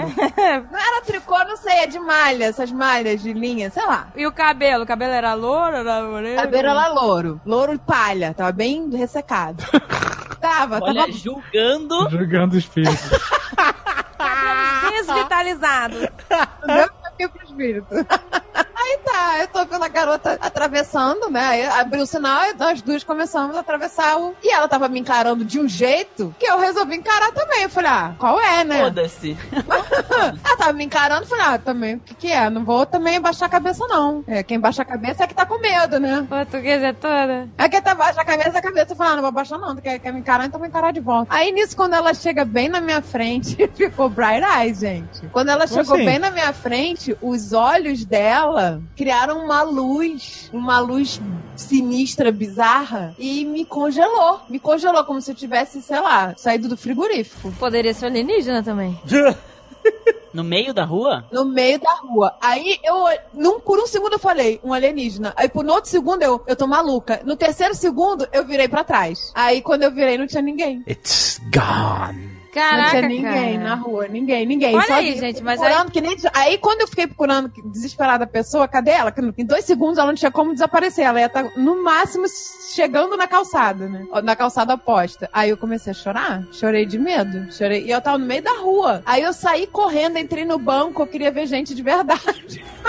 Encosta nas Entrei pessoas no na banco, fila. aí fiquei toda feliz que tinha gente sem fila no banco, sabe? Ficar várias pessoas. Começa a abraçar as pessoas na fila. Com licença, Não, mas eu você tava abraça. tremendo. Eu fiquei chorando o dia inteiro. Eu tremi sacando dinheiro, eu tremi indo no mercado, eu tremi pegando ônibus, eu tremi chorando, chorando, Deus, tremendo. gente. Aí quando eu cheguei em casa, eu rezei tanto pra não ver isso dentro da minha casa. Eu pedi pra Deus, nossa. Fiz igual a Zagal, acendi as luzes, acendi incenso, fiz o que tinha que fazer. Banho de sal grosso, tudo que tinha que fazer direito. E aí, Mergulha na ruda! aí nunca mais eu vi nada, graças a Deus. Assim, né? Assustador. A gente tem uma conhecida que levou um tapa na bunda tomando banho.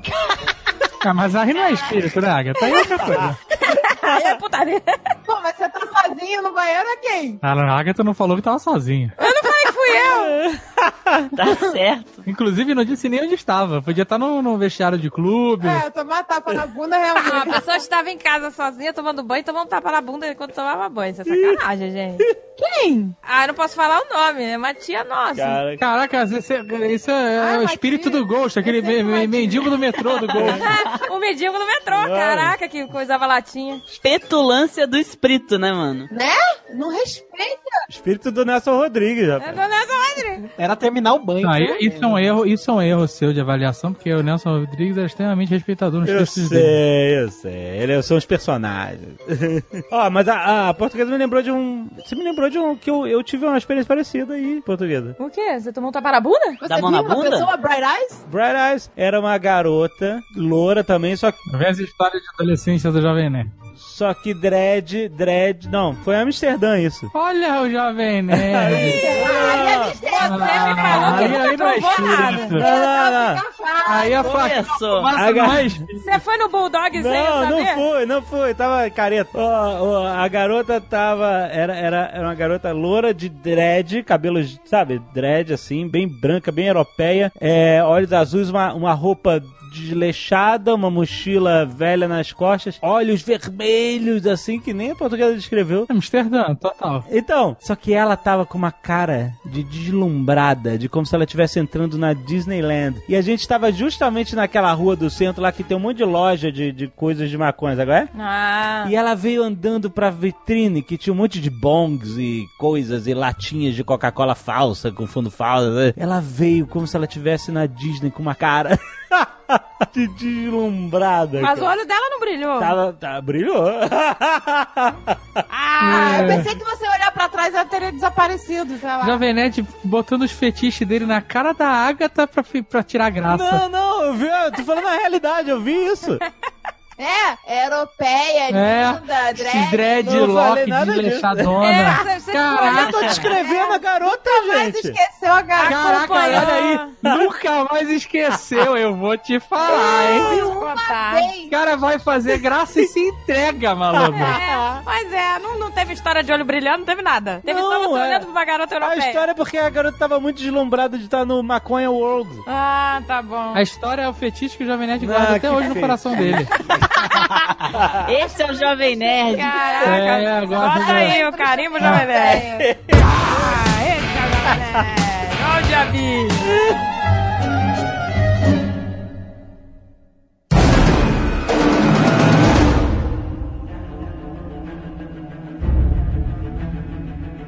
Você tá vendo uma coisa na sua frente, pelo menos você tem certeza que tem alguma coisa ali. Seja do cérebro, seja alguma coisa. Porém, eu, eu acho pior ouvir. E- Ah, eu ouço também. É foda. É, então, pior ouvir. Esse ano a gente tava fazendo aqui no, no banco da cobertura só um minuto, desculpa. Você escuta o quê? Uma vez eu tava dirigindo. Quando eu dirigia muito, eu dormia muito no Desculpa, volante. não, Era não, normal. Não, calma. É. A gente cortou o César. Não, não, mas é assim, né? Acho que funciona assim. Depois a gente volta pra ele.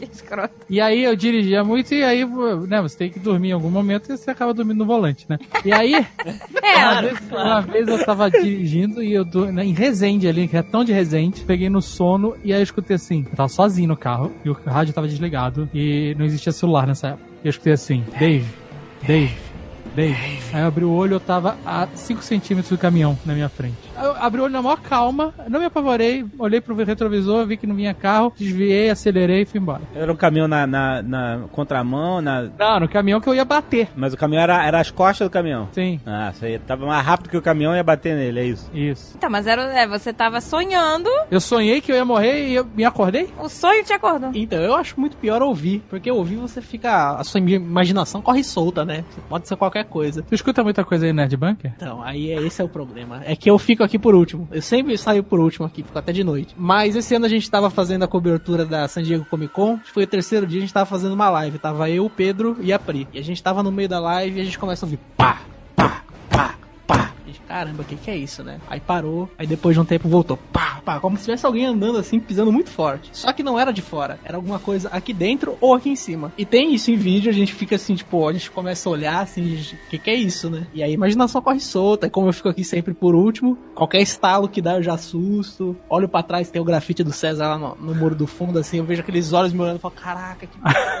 Gente, aquele grafite foi eu que pedi. O César, tá o César. O César do Planeta dos É, Macacos. o César, tá o César olhando o César. Gente, adoro aquele grafite, é meu favorito. Não, ele é maravilhoso, mas ele me assusta quando eu tô aqui de noite, só É, pois é, pois é. Fica sozinha Boto lá música com... alta, fico ouvindo música alta, às vezes eu canto aqui pra, pra dispersar, porque senão, rapaz, não dá, não dá. Mas é som de passos? Era som de palo, era... Ah, a gente pode ser rato. Caralho, gente. ratalho, né? Ai, meu Deus, aí isso é pior. Eu prefiro o espírito. Porra, rato faz mó barulho, É o gente. rato do tamanho de um mamute, né? Porque é um, é um. Parece uma retada que tava aparecendo. Ah, mas olha só, gente.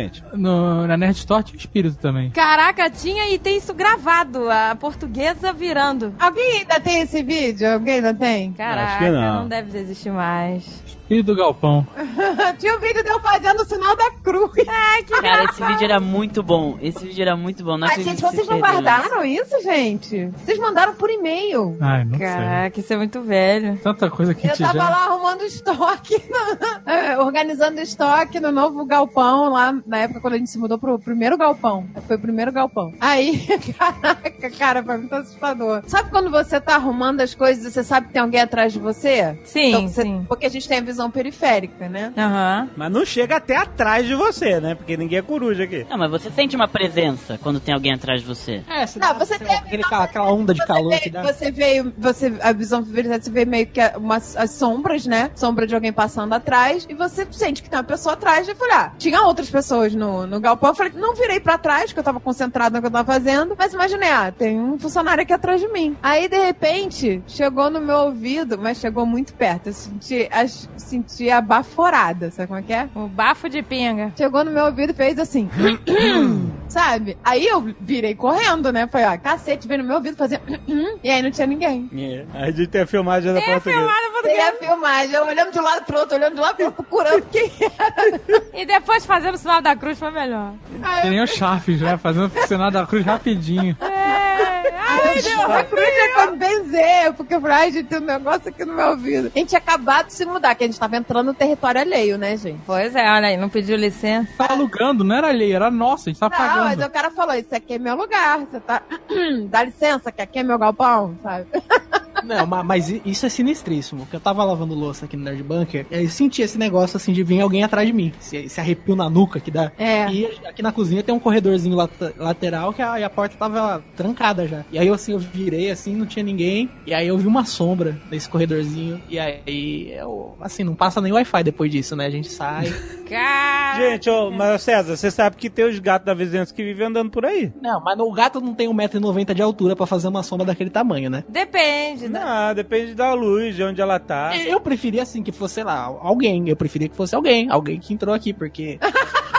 De não, um gato Cê- de Ô, 1,90m? César, Alguém que entrou aqui, tem, tem uma pá aqui na, na sala de reunião, eu pego a pá, dou na cabeça da pessoa, a pessoa não me faz mal. Só que o fantasma, ele começa a quebrar copo, ele começa. Ele enche Você o saco tá, mais. você tá equivocado, César, porque você tem que ter medo dos vivos, rapaz. Você virou a esquina aí, indo embora, foi assaltado por cinco caras e roubaram teu celular, não foi? Ah, Não, roubaram teu dinheiro. Não roubaram teu celular, roubaram teu dinheiro. A gente tava, inclusive, você voltou branco aqui pro Netbank, eu e o Azagal, a gente tava aqui, o Azagal saiu com um taco de beisebol na roupa te buscar, foi, nossa, então foi, foi tudo. O que aconteceu? Assim, ó. Meu Deus, com, com taco de Mas beijo. legal, rolê. é sempre o extremo, né? Esse Já dia foi com louco. um taco de beisebol na mão. Então, tava eu, Azagal e César. César foi embora, aí daqui a pouco ele liga dizendo que foi assaltado, que não roubaram o celular, mas roubaram o dinheiro dele. Roubou, foi assaltado na esquina. Azagal pegou o taco de beisebol e saiu correndo pra buscar o César. Deus do céu, o protocolo aí. Ligando o protocolo. Realmente, eu me senti, eu me senti seguro, devo dizer que eu me senti seguro. Se vier Então, aqui, César. eu já tá com É, inclusive, agradecer ao Warner Brother que mandou o taco aí da Harlequina. Mas aí, vou te dizer, César, essas pessoas que é ameaça real, cara. Esses barulhinhos, sombras, essa coisa não acontece nada, cara. Não, mas eu tenho medo delas também. Mas vamos, olha só, olha só, vamos supor que existe todo esse universo de espíritos e vida após a morte, etc. Vamos supor que existe, tá? Os caras vivos, cara, é os caras que são perigosos. Ah, tá. E se não existe, eu vi o quê? Já, Tá me chamando de maluca? Não. Começou. Eu tô- eu tô- Caraca, não. Porra! Gente, a pessoa desaparece um segundo depois que você vê ela. E não tem mais ninguém na rua, só você. Então eu estava louca, imaginando uma garota mal vestida, com cabelo ressecado. Se você acredita que existe, lembre-se, cara, eles não fazem mal. Caralho, como não faz mal? Faz, porra, você Tem não- tem tanto filme de terror aí pra É, ver? Tem espírito que deixa a pessoa maluca, mano. Ah, é, cara. o, o- porque o, o lance é assim, a gente tá falando aqui do espírito que ele só enche o saco. Que assim, ele vem, faz um... São os zombeteiros que chamam, né? Espíritos zombeteiros. Tem o espírito do umbigo aí, que a portuguesa e a, e a senhora Jovem Nerd conhecem. Espírito do umbigo? Espírito lá que pegou no umbigo do cara e o cara andava de quatro. Como é que é essa história aí? Caralho! Não, espírito do cara, não. Eu sonhei, presta atenção. Caraca, cara. Eu sonhei que a pessoa. Eu. Não, isso é sério. Eu tive um sonho que tinham feito uma macumba pra pessoa, uma macumba do mal, né? Porque as pessoas rotulam macumba, tudo que é mal não é. Mas essa era a macumba do mal. Fizeram uma macumba do mal pra essa pessoa. Eu sonhei isso. Aí eu acordei, come... né? Fui atrás da pessoa e avisei: Olha, sonhei que fizeram uma macumba pra você. Só lamento, foi só que eu tive. Só lamento, dorme com essa. Beijos, menina. Que sacanagem! Sonhei que fizeram a macumba da pesada pra você. Sonhei que, ó. Mas, sonhei cara, que fizeram sonhei uma que- cumba pra você. Não, Você não traz um pensa no problema. diabo que ele aparece. É. Você traz um problema, você tem que trazer pelo menos uma sugestão de, de Não, solução. tudo bem. Eu não, Exato. eu não falei pra pessoa, eu falei pro cônjuge da pessoa, entendeu? O cônjuge. Pra- não, queria te- não queria assustar, aí eu falei pro cônjuge. Eu sonhei que fizeram uma macumba pra fulano. Aí a pessoa virou, como? Como assim? Eu falei, ah, tava lá a foto, o despacho, etc. E era pra matar, era pra matar. Aí, aí a pessoa virou e falou assim: Meu Deus do céu, meu marido não está bem. Meu marido tá com um negócio no umbigo. Aí. Isso é sério, gente. Meu É, tá com um é. negócio no umbigo, tá com o umbigo inflamado, ele não consegue mais andar. Ele tá se arrastando pelo chão. Eu falei, como é que é? Aí chegou o marido dessa pessoa engatinhando, juro pra você. Ô, gente, isso não tem graça, isso é assustador. Falei, por que, que você tá engatinhando? Ah, não consigo levantar, tô com tanta dor que eu não consigo. A pessoa tava se arrastando pela casa. Isso é real, tá? Não era mais sonho isso. e eu, meu Deus, gente, vai no médico, pelo amor de Deus. Aí, por favor, né? Assim, a que ponto a pessoa chega que ela tá rastejando pela própria casa e ela ainda não foi pro hospital? Pois é, exato. Tá com um cheiro de queijo gorgonzola no umbigo e no. Pois é, cara. As Cara, pessoas, cara, tá- ah, porque as pessoas esperam chegar no pior momento. Porra, que, que se arrastar no chão é o pior momento, eu acho. Acabou a dignidade, acabou a dignidade. Só se a pessoa depois disso começasse a se cagar. Ela não tava engateando, ela, ela andava de bundinha no chão, sabe como é que é? Se você não consegue levantar, você tem que ir pro hospital. Sério, esse é o conselho é. que eu dou pra todo mundo. Mas aquela pessoa tá se rastejando há quantos dias? Eu não sei quantos dias ela tava se mas rastejando. vem Tem dias. Se você não consegue andar, imediatamente é hospital. Pois é. Não precisa ver se vai melhorar. Não vai melhorar. Aí foi no hospital e o médico marcou a cirurgia. Ah, E aí eu fiquei, olha, eu não sei, é melhor ir num médico de confiança, gente, não sei o quê. E aí uma outra pessoa falou, olha, esse sonho, não sei não, esse sonho da macumba pra matar, é melhor levar nesse médico aqui de confiança. E aí a pessoa foi no médico de confiança, depois tá com a- já, já tá com a cirurgia agendada. Aí o médico de confiança virou e falou, eu- a pessoa tava cheia de pus no umbigo, mas tava com muito pus na barriga, a barriga tava dura de pus. Aí é pior que espírito. Aí, Pois é. o médico espremeu A sangue frio, é. Puxou pra fora. O cônjuge falou. É cônjuge. cônjuge. Que porra de cônjuge? Cônjuge. Que porra é essa de cônjuge? Cônjuge. O cônjuge. Pessoa que, né, era o companheiro da pessoa Que dividia a cama. que dividia a cama, falou que era um cheiro podre. E puxaram pra fora o umbigo. Sabe quando o umbigo é todo pra dentro? Se tem pus, tá tudo errado. Tem, tem pus e você errou. Quando você puxa pra fora, sabe aquela bolinha? Pra fora, sangue frio. E aí o médico de confiança falou: Olha, filhos, se você fosse operado, se você fizesse a cirurgia, você ia morrer, porque na hora que, que, que cortasse, ia espalhar o pus pelo teu sangue do corpo inteiro, a infecção generalizada até morrer. Então o sonho foi tipo um. Foi pra te um enganar. aviso. Não, opa. Peraí, peraí, peraí. Que médico de. que, que é? Esse médico de confiança é, é uma coisa entre aspas, por acaso? É um médico. É, um médico recomendado, que a pessoa foi em qualquer médico do plano. Eu só tava Ah. se arrastando em Gente. casa e foi no, no ponto-socorro, Miguel não- Couto. É, abre o livrinho, né? Abre o livrinho. Qual é o mais perto? Foi no mais perto. Aí a gente ficou, gente, mas esse É pesadelo... claro que foi mais perto, o cara ia se arrastando pela rua, não podia ser muito longe. Pela rua, caraca. Sei lá, é melhor não é em qualquer pessoa, não. Tá correndo risco de vida mesmo. Pô, mas o cara fez a sangue frio, né? Não podia botar uma anestesia. Vai no médico de indi- indicado. O médico de confiança é o mé- médico indicado por alguém. O cara chupou o pus, Pra- tipo picada de cobra. Eles Caralho, que nojo. a pessoa ficou com o umbigo pra fora pra sempre. Ai, Assim, meu Deus, cara, que história asquerosa. Ah, não, morreu. E me avisaram por sonho, entendeu? Mas então, o, o cara que te avisou, ele te avisou pra matar. Porque Não. quando ele te avisou, o cara foi no médico e marcou cirurgia. Não, mas aí... Aí avisaram outra pessoa, entendeu? O espírito te Não, usou não, na gente, ferramenta. Não, gente. Não, gente, o, o sonho Peraí, ajudou. peraí, como assim? O cara tava com cheiro de queijo no umbigo, andando de quatro.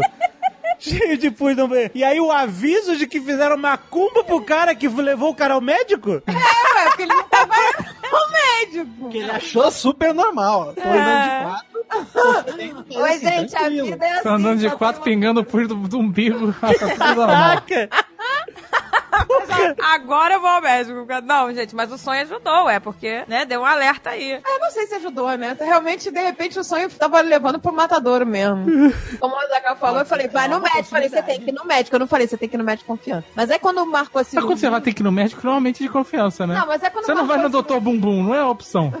Mas quando marcou a cirurgia, falou, gente, calma, marcou a cirurgia, não é melhor ir num outro médico pra ver se é isso mesmo, Você né? não vai lá e fala, vou marcar minha cirurgia com o doutor Yamamoto, entendeu?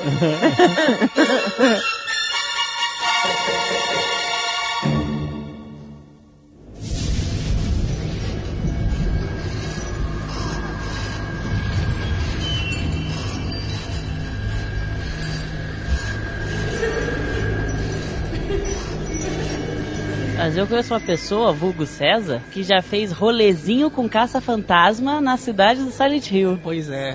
Como é que é? Primeiro ano de, de faculdade de jornalismo, né? Aquela coisa, vamos fazer umas reportagens, vamos pra rua. Porque jornalista tem que ir pra rua. Fala isso que, que, que fala- o professor fala lá. Então vamos lá fazer. E aí, é a cidade de Paranapiacaba. Aqui em São Paulo, né? É uma vila de Santo André, na verdade, não chega nem a ser uma cidade. Paranapiacaba? Paranapiacaba. Paranapiacaba. A cidade é Silent Hill porque todo dia desce uma névoa. Caraca. Uma névoa gigante na, na cidade e fica. E fui lá tal. E na cidade de- era uma cidade que tinha muitos operários da, de construção da ferrovia, que tem aqui em São Paulo, né? Enfim, fomos lá porque falam que tem lendas e, e tem fantasma pra tudo que é lado. E tem uns túneis. Aí tu foi fazer uma matéria, alguma coisa assim? Foi, foi. Olha. E aí eu fui com médiums que são aí especialistas em, em caça-fantasmas. Olha aí. Hoje em dia tudo tem canal de YouTube. Tem vários canais de YouTube disso, sabia? Tem, tem. Tem um cara aí que ele, ele caça fantasma no vídeo da outra pessoa.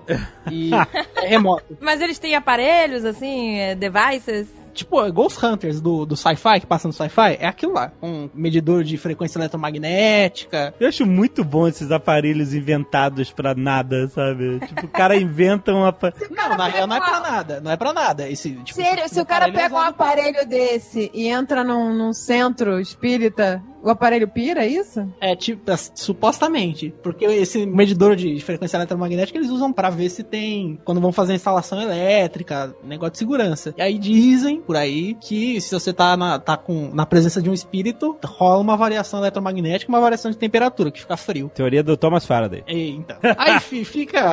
Caraca, gente. Mas é. Fui pra lá com os caça-fantasmas, tá, tamo lá no túnel. Nos túneis, né? Que tem. Mas são túneis de quê? Túneis, túneis de rocha? Túneis... túnel de ferrovia, que passava a ferrovia assim, no Ah, meio tá. da, do, do morro. E tamo lá e tal, e te- rola a história de que botavam escravos nas paredes. Assim, não tinha onde enterrar, enterrava na parede, porque começou como se fosse a ferrovia e ainda rolava escravidão no Brasil, né? Caraca, não tinha onde enterrar. Não tinha onde, né, falar, é o que dizem, não tinha onde enterrar, bota na parede. É quase como, segundo a pessoa que, que guiou, porque a gente também consultou uma senhorinha local, usava tipo quase como um rejunte. É sempre essa história é tão clássica, tem em tudo que é lugar, essa O história que é a de, história do... do- de jogar é, é, operário na parede, que morreu tá na parede, tem gente na parede, construção, essas coisas. Caraca, eu nunca ouvi falar nisso. Eu vi um Ah, filme mas- com o MacGyver, que era assim, que ele Os, ficava os dentro da clichês, os clichês eles existem porque eles têm um fundo de verdade. Inclusive a ponte de Niterói é toda construída com corpos de trabalhadores que caíram da ponte. Essa mesma história. Enfim, estava eu lá no túnel e aí começa a, a mexer lá o negocinho do- da frequência eletromagnética. E começa a ficar frio. Aí eu falei, pronto. Mas todo túnel é frio. Não, mas ficou mais frio do que tava. Eles estavam Ah, também tá. lá com termômetro e tal. E começou a ficar muito frio, muito frio, muito frio. E você começa a falar, porra, ó, tem uma coisa aqui. E aí arrepio pra todo que é lado. E qualquer barulhinho que você ouve, você já fica desesperado. Enfim, naquele dia eu não, não, não vi nada. Não posso dizer que vi nada. Como nesses, todos esses programas, né? Esses programas da TV a cabo, nunca acontece nada, né? Não, não vê, nunca, nunca vê. Todos os nossos estudos indicam que talvez. Talvez, é Não, sempre não. assim. Mas beleza, fi- fiquei cagado? Fiquei. Mas aí a gente voltou, tem uma pracinha assim na cidade que tem um parquinho de criança. E falam que tem o fantasma de uma criança que fica lá num balanço e fica balançando lá ad infinitum. E quando eu cheguei nessa pracinha, o balanço tava mexendo. E aí fala assim: ah, mas é o vento. Mas tinha cinco balanços, só um mexia. E aí nessa hora você começa a ficar assim: é, então, é, como que eu explico isso? Eu não explico. Eu, eu sou aberto aí também à possibilidade. Mas aí você filmou, você tava registrando, tipo Bruxa de Blair? Não, não, não tava, não tava, era, era matéria em texto, era matéria em texto, não tava nem com câmera na minha mão. Ah, era matéria inteira, poxa. Era, era, ela, era aula de, Cara, de produção de texto ainda. filmando chorando, né? Chorando com os amigos, né? Na parede lá, virado pra parede.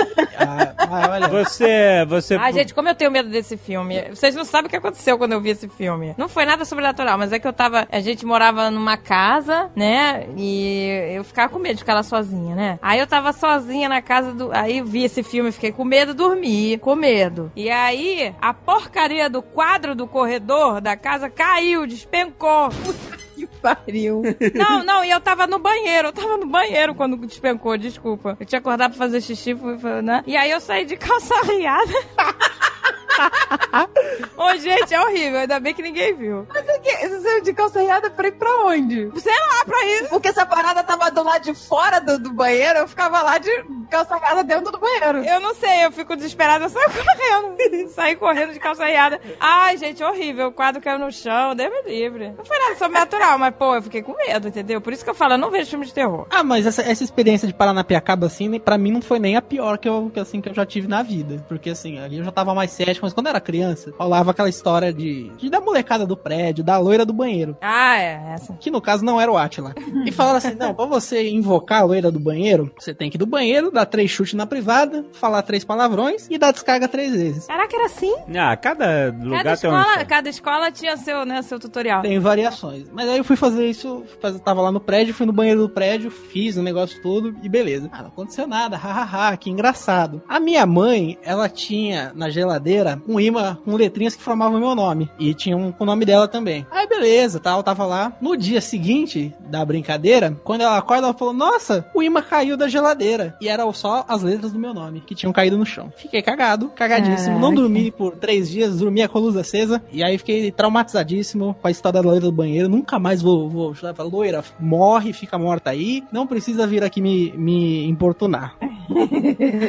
Até hoje eu não sei o que aconteceu. Eu já falei pra minha mãe, ah, deve ter perdido a, o magnetismo do imã de noite. Todas aí. as letras do seu nome. Só as letras do meu nome. Caraca, cara, só as letras do teu. Isso, isso. Até eu não Mas sei era só o seu hoje. nome ou era o nome todo? Não, era só Porra, meu nome. quem que escreve o nome todo na, na geladeira? Sei imã? lá, sei Ah, lá. pelo amor de Deus. Não, era só o primeiro nome, só, o primeiro- só César ali e tal, e estavam todos no chão. E eles não estavam de cabeça pra baixo, eles estavam com, a face do- da arte virada pra cima. Aí até hoje eu não sei o que aconteceu, Ai, mas que bizarro, cara. só de Ah, lembrar, só de, só de lembrar me dá um... Se os nomes estivessem de cabeça pra baixo, aí seria maneiro. Não, cabeça pra baixo é que caiu. É. Se não tivesse girado o imã. Ai, gente, só causa César. Ele, tirou, ele Ah, tirou o hino e botou no chão. É, tivesse escrito ao contrário. Não, não, não tava A sec, não tava a sec, a sec. A sec é foda. Não, não tava assim, mas.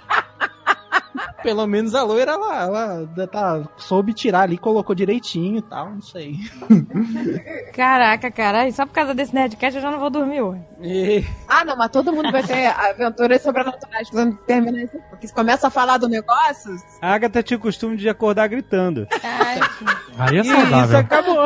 acabou, acabou. Tem vários anos. Isso acabou, tem vários anos, graças a Deus. Você acordava gritando direto. Tipo, "Ah!" É, parou, Não parou? parou, parou. Aí, tá vendo? Cima. E dormia de quatro, não tinha negócio de dormir de quatro? Não, que dormir de quatro, gente? Eu, eu dormia com Não, a perna. ela dormia Eu dormia. com a perna cruzada. Sabe quando, sabe quando a perna, você cruza a perna com o calcanhar em cima do outro joelho? Ela Fazer o dormia quatro, com, com uma quatro com a perna. Ela fazia o quatro, não, mas não Ah, era com a perna esticada. Ah, eu durmo assim até hoje. Não, não, ela levantava, dobrava uma perna, ficava com o joelho lá em cima, e aí apoiava o, o calcanhar no, no joelho. É assim que eu faço até hoje. É? Mas dobrada, não é esticada, a perna Sim, do- esticada. Dobrada, dobrada. Acho muito confortável, que dá uma esticada no glúteo. Isso parou nas também. costas, Isso maravilhoso. Caraca, olha aí. Ó, então, então, para de dormir assim que você vai parar de ver coisa, entendeu? Pois é. Às vezes esse triângulo aí, ele, ele é uma porta de entrada. Pode ser. Dormia, dormia no Você quarto, abriu um portal Abria- do inferno abria- na exato. perna ali. fazia um portal e acordava gritando quando o bicho passava. É, aí é, o- é o Ele pico. desarmou o portal e parou de gritar.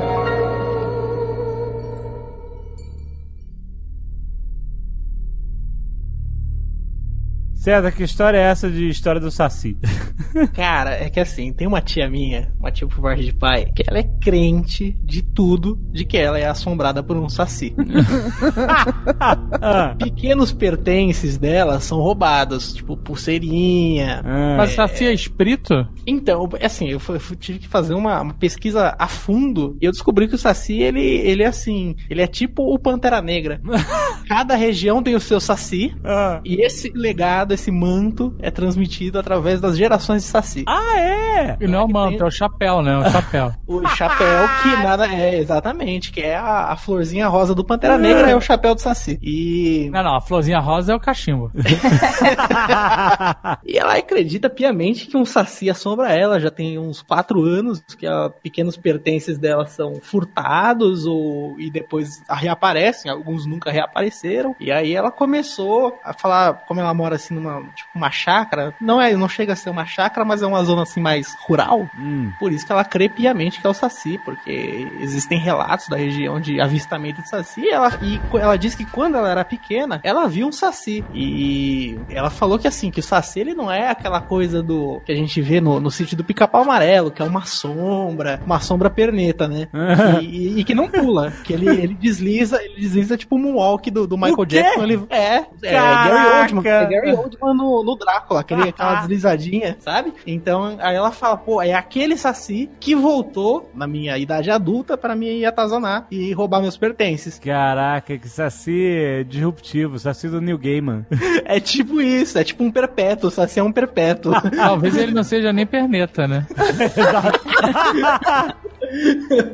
E de um tempo pra cá, assim, acho que de uns três anos pra cá, ela começou a fazer uma oferenda pro Saci, pro Saci não roubar. Porque assim, eu fui também na, na minha vasta pesquisa jornalística sobre o assunto, descobri que se você entrar no WikiHow, tem tutorial de como caçar o Saci. em três passos. Ah, como é que faz? Então, pra você caçar o Saci, você precisa de uma peneira, uma cruz no meio, Hum. e você precisa jogar a peneira em cima de um rodamuinho, levantar de leve a peneira e puxar o gorro do Saci, porque o gorro que é a fonte de poder dele. Então, Ah. esse daí é o, o que a internet ensina a fazer. Rodar moinho? Que rodamoinho? É, como é, que você vai jogar isso no rodamuinho? Assim, você tá vendo umas folhinhas girando, joga em cima delas. Ali tem o Saci. Ah, rodamoinho de vento. Porque falaram que todo redemoinho de folhas tem um Saci no meio. E tu é Saci pra caralho. Mas assim, você imagina uma cidade como São Paulo, tem bairro pra caramba. Se for ter um saci por bairro, não sei se dá conta. Então, tipo, precisa de dois a três por região.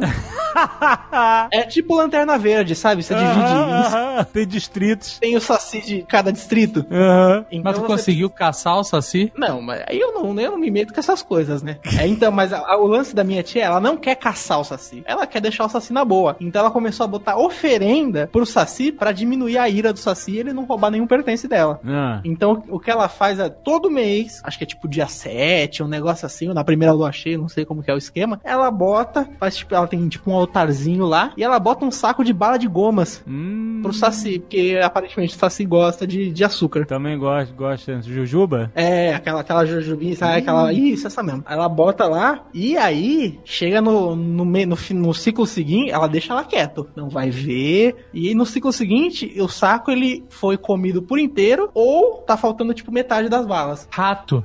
É, o que eu acho que eu acho que é. Eu acho que é, que é muito mais do maligno do que o Saci, porque leptospirose, todas essas coisas aí. Então eu acho que é Exato, perigos reais. perigos reais. O, Saci, o Saci, ele tá lá só pra encher o saco. Que ele muda as coisas de lugar. Foram Ai, raros os casos que o, que o Saci roubou uma coisa e não devolveu mais. Inclusive aí eu acho que tem Saci me atacando porque tem uns livros meus que some e não volta mais. Olha aí. Você tá falando pra você, sério. Então ela tem esse ritual dela do Saci que ela segue quase de forma religiosa, porque ela também não quer caçar o Saci, porque parece que quando você caça o Saci, você tem que botar ele numa garrafa. Não. E aí você tem que tomar Caraca, é uma da- mistureba Que- isso. Saci da garrafa? Mistureba de gênio com. Peraí, mas e aí? Ela não quer. E aí? Você bota o Saci na garrafa e aí? Então, aí você tem que ficar tomando conta da garrafa, porque se o Saci escapar, ele vai voltar com sede de vingança. Ah. E aí ele vai atrás de você pior. Aí eu não sei se ele vai roubar ou se ele vai fazer outra coisa. Se você jogar no mar a garrafa pra ir manjar. Aí vira bilhete. Mas aí eu não sei, eu acho que o Saci ele dá um jeito de escapar. E o Saci ele é persistente, ele guarda o rancor por anos, e aí ele pode voltar. ele Ai, pode voltar ai. pior, ele pode voltar pior. Então ela segue aí, ela só assim, bota o saco de bala, porque o saco de bala é relativamente barato, dois reais você compra um, todo mês. É um investimento baixo, e aí ela Exato. não, não assume a responsabilidade de tomar conta da garrafa do Saci e ao mesmo tempo acalma a ira dele. Então aí é, isso, é, isso, é esse processo aí que ela faz. Excelente. O Saci, cara, ele é assim, ele é um. Pela, você pega pra ler a lenda do Saci de verdade, ela é bem sinistra, porque o Saci ele mata, é sanguinário. Teve até um. Saiu, teve aí algum equipe que publicou aí um livro de terror com o Saci. Então, o Saci é do mal, não, não mexe assim com essas coisas, sabe? Você bota lá a bala, é barato pra ela, pô, dois reais ali todo mês. Não precisa nem ser um saco grande, pode ser aqueles que tem assim, em caixa de padaria, que é pequenininho, e bota lá. Aquele do semáforo serve? E esse mesmo, aquele que pequenininho, aquele, aquele de, de 20 gramas, bota lá, o Saci se acalma, tá tudo certo e, e a vida é linda, sabe? Não, Cara, eu adoro jujuba. Eu acho que é uma boa oferenda. é uma boa, pô, é uma boa. Jujuba me acalma. eu fico de boa, cara. Deixaria as pessoas tranquilas por um saquinho de jujuba, Jovem Nerd? É, porque tem entidades aí que elas demandam uma oferenda maior, assim, tipo, temos que pedir dinheiro. Ah, tem muita entidade aí que pede dinheiro. Tem muita entidade humana que pede dinheiro. Então, então, o Saci não, pô, só uma, uma jujubinha ali tá tranquilo, mas ela disse que parou, que o Saci ela, e ela se acertaram agora, são Olha aí quase best friends forever, e o Saci não perturba mais ela, mas eu ainda acho que é rato, que é pior que o Saci. É, porque pô, só pode ser rato, barata, pombo, ou então alguém sonâmbulo aí que tem uma tara por jujubas enquanto dorme. Que todas as alternativas são piores que o Saci, então. Exato. Ai, gente, eu acredito que tem fantasmas que escondem minhas coisas. É, Olha e depois aí. eles acham elas. Tem um fantasma que esconde seu celular a cada 3 minutos. Pode não ter fantasma que esconde as paradas, mas tinha a que destruía suas joias, lembra? Você teve que comprar Pensaram? Joias? Não. É. Não, não tem joia. seus colares, seus brincos, seus Se bijus. tivessem joias nessa casa sendo destruídas com espíritos, eu ia ficar putaço. É, biju, biju, Biju, joia, biju. Ah, os cristais, né? Aí você teve que comprar um colar pra cigana e aí ela nunca mais mexeu nas suas coisas. É assim, eu, eu usava um brinco, explodia. Eu usava um colar, comprava um colar, olha que bonitinho esse colar. Explodia, tudo explodia. No mesmo Não, teve dia. uma vez, lembra o colar que caiu do seu pescoço sem arrebentar e sem abrir o trinco? É, isso foi bizarro, isso eu vi. Todo mundo viu. O colar caiu do meu pescoço, caiu na minha mão e ele tava Fechado. fechado. Caraca, mágico, ma Magic Raul? É. Foi sinistro. Todo mundo viu. Não tava, a Água tava na minha frente. Quem mais tava na minha frente? Eu, eu vi também. O Alan tava. Eu gosto de explodir os cristais, pode ser um negócio com a temperatura do corpo, o cristal pode estar já presta a ruptura e muda a temperatura. O cordão caiu do pescoço sem abrir. Não é Você não tava prestando cristal. atenção. Não Você é tá, tá focado no cristal. ceticismo, não tá prestando atenção. E todo mundo viu. E foi muito rápido. Caiu do meu pescoço, eu peguei na mão e ele tava fechado. Quando Fechadinho. caiu, quando caiu, ela falou, ué! Aí todo mundo, eita! Não tava lá pra analisar. Aí, uma tia minha falou, ela falou assim, você tem uma cigana que anda perto de você. E várias pessoas já me falaram dessa cigana.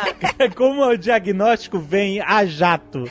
O colar caiu, você virou visão por um segundo. Aí o colar caiu, virou Kitty Pride, e aí pronto, o diagnóstico imediato é: tem uma cigana que quer o seu colar. Deixa eu só adivinhar aqui rapidinho, sem, sem muito esforço e para a normalidade. Foi a tia Delírio que falou isso, certo? mas ela é Viu? espírita. Oi. Não, ok. Ela Não- enxerga as coisas. É claro ela que enxerga. Ah, minha filha, você tem uma cigana, você tem que dar uma coisa pra ela. Ah, ah. Ela falou, você tem que dar uma coisa pra ela e nunca usar. Porque enquanto você não der, ela vai querer tudo que é teu. Não, então peraí, peraí, peraí. peraí. Mas Ela por que, fala. que ela não gosta de Não, dividir? ela não tá falando de cigana de real, ela tá falando de um espírito de cigana, é isso? Claro, né? Uma cigana. Pô, se uma cigana andasse atrás da portuguesa. É, um espírito, claro, né? Tem uma Você cigana. acha que tinha cigana na casa, em casa? É, chama a polícia. Carrega tudo das coisas. Tem a esmeralda, né? Não, Ela entra. Todo Escondido no dia, armário, a cigana. todo dia eu vou dormir, eu fico escutando Deus salve os prescritos, eu não sei de onde vem essa música. Rosa Madalena que tá acompanhando. Caraca. Todo dia entra uma cigana na minha casa, quebra meus cordões, arranca meu. É casa de polícia, porra. Calma aí.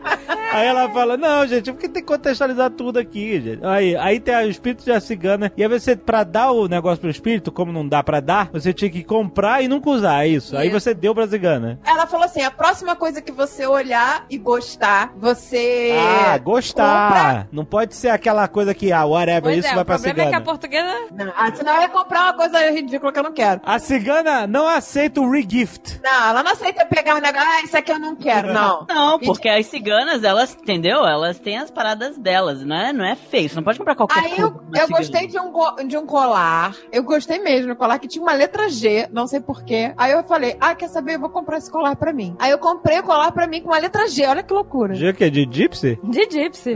Deve ser. Na verdade era, sei lá, G de gas. Caralho, não Ah, foi um qualquer Deus. colar. A cigana, parabéns. Essa cigana tá de parabéns. Caraca, deu gas pra cigana.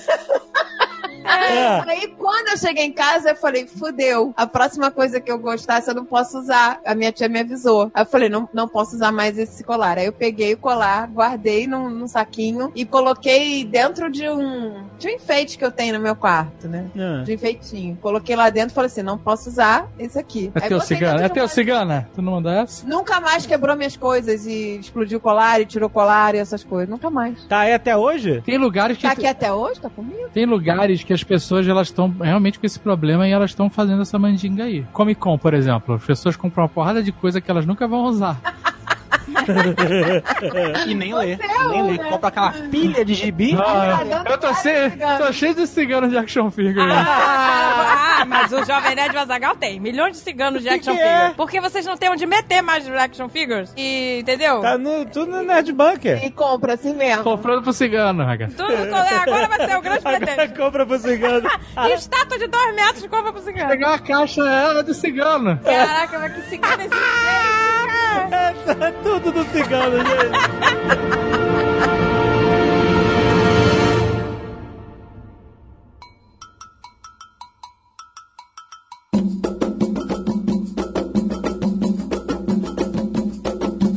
Eu quero saber, a portuguesa tem uma história antiga aqui de Nerdcast que ela tava devendo pra Iemanjá. Eu paguei.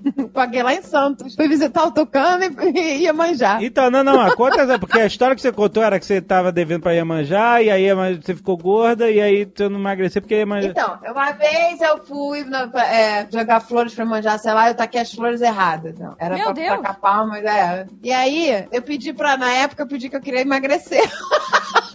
Aí E jogou a flor errada e ferrou. Nossa, gente, só engordei. Olha, mas essas entidades têm uma, mesque... é uma mesquinharia que eu vou te contar. Aí, dessa vez, eu comprei a flor certa, entendeu? Quando eu fui pagar. Aí, o que, que eu fiz? Eu fiz a bariátrica. Aí, pra, pô, pra não engordar mais, eu falei, pô, eu tenho que pagar essa dívida, senão eu tô muito fodida. Aí a gente foi em Santos, foi lá na Seven E Kings. o, o Azagal. Tu mandou um hambúrguer pra Iemanjá?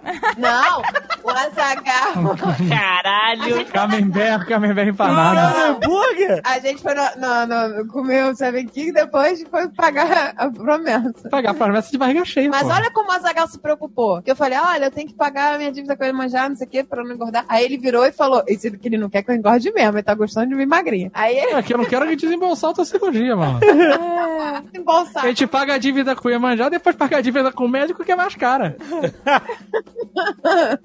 Ele que foi lá e comprou as flores. Ele Eu? É, você foi lá, conseguiu, ah, conseguiu um lugar que que vende as palmas. É do cemitério do lado do Nerd Bunker, não é difícil. Ai, Ah, você que sabia onde vendia. Aí você foi lá, comprou as flores pra eu pagar pra manjar. Tem um cemitério aí do lado do Nerd Bunker, tá Ele cheio. ligou Do pra lado do mulher, o aí Nerd Bunker falou- deve ser em cima de um cemitério Aí índio, a Zaga falou assim: quantas flores você quer? Eu falei, eu quero uma pra cada ano que eu tô devendo, né? Foi uma pra cada ano que eu tava devendo. Aí teve que pegar em vários negócios de cemitério. A sorte é que tem vários cemitérios em É, volta porque do Nerd Bunker. vários Tem anos? três, tem três aqui em volta. falando em Três. Nerd Bunker, Três cemitérios lá do Nerd Bunker. Cemitério pra caralho. Mas não tem que botar no barco, um barquinho? Toda vez que eu saio do Nerd Bunker, nunca é quando eu vou entrar no trabalho, toda vez que eu saio do trabalho, sabe essa escadinha, essa mini escadinha que tem do lado? Tem uma mini escadinha antes do restaurante. Sim, que sim. Sobe. Eu sempre vejo no canto da minha visão, e quando eu olho não tem nada, mas eu sempre vejo um velho sentado na escada olhando pra mim, e quando eu olho não tem ninguém. Não, você não me fala isso.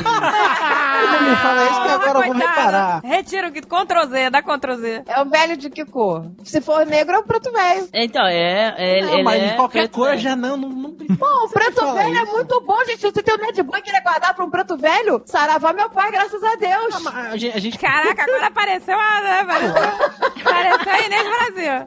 Saravá, graças a Deus, estamos aí, estamos aí trabalhando com os pretos velhos. Ai, que delícia esse Nerd Bunker, gente.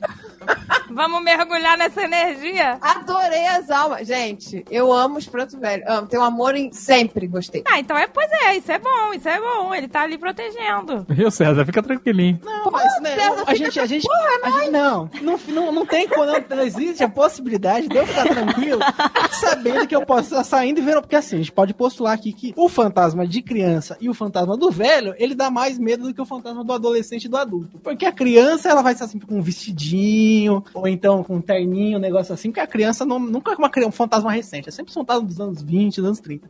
Pô, mas você já viu Iluminado? Que sinistro, aquele filme antigo? É, é a gêmea do iluminado. E tem o fantasma velho, que tá vomitando, ele tá tendo uma convulsão, um negócio. Então, é sempre assim. É sempre assim. Então o fantasma velho e criança, ele dá mais medo. Se eu fosse assim, escolhe um fantasma pra ver, uma pessoa na casa dos 30, dos 40 tá bom. Não tenho nenhum problema. Caraca. Fantasma de meia idade.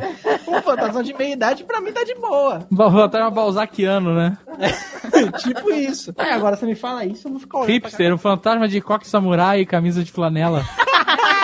Ai, meu Deus do céu. Tocando Thiago York, que dá Ah, mais é. medo do que gritando, né? Gente, Mas é, velhinho sentado. E tem Graças- uma bengalinha assim que ele se apoia assim, sabe? Com a cabecinha assim. Caraca. Ai, gente, que coisa linda, o pretinho. Tudo isso você vê com canto de olho? É, a gente vê de É, relance. tipo, você sabe, quando você passa, você vai passando e você vai olhando, mas você não quer virar a cabeça, porque quando você vira a cabeça. Some. Já falou. Exato, entendeu? É quando Aí vai eu- embora, é isso? Quando eu saio do Nerd, toda vez que eu saio do Nerd Bunker, eu olho e eu, eu passo na frente da escada, aí eu. Hoje tem, hein, César? Hoje tem. É hoje, eu vou- né? Vocês vão embora juntos, é isso mesmo? Vou, eu, vou pedir, eu vou pedir um Uber.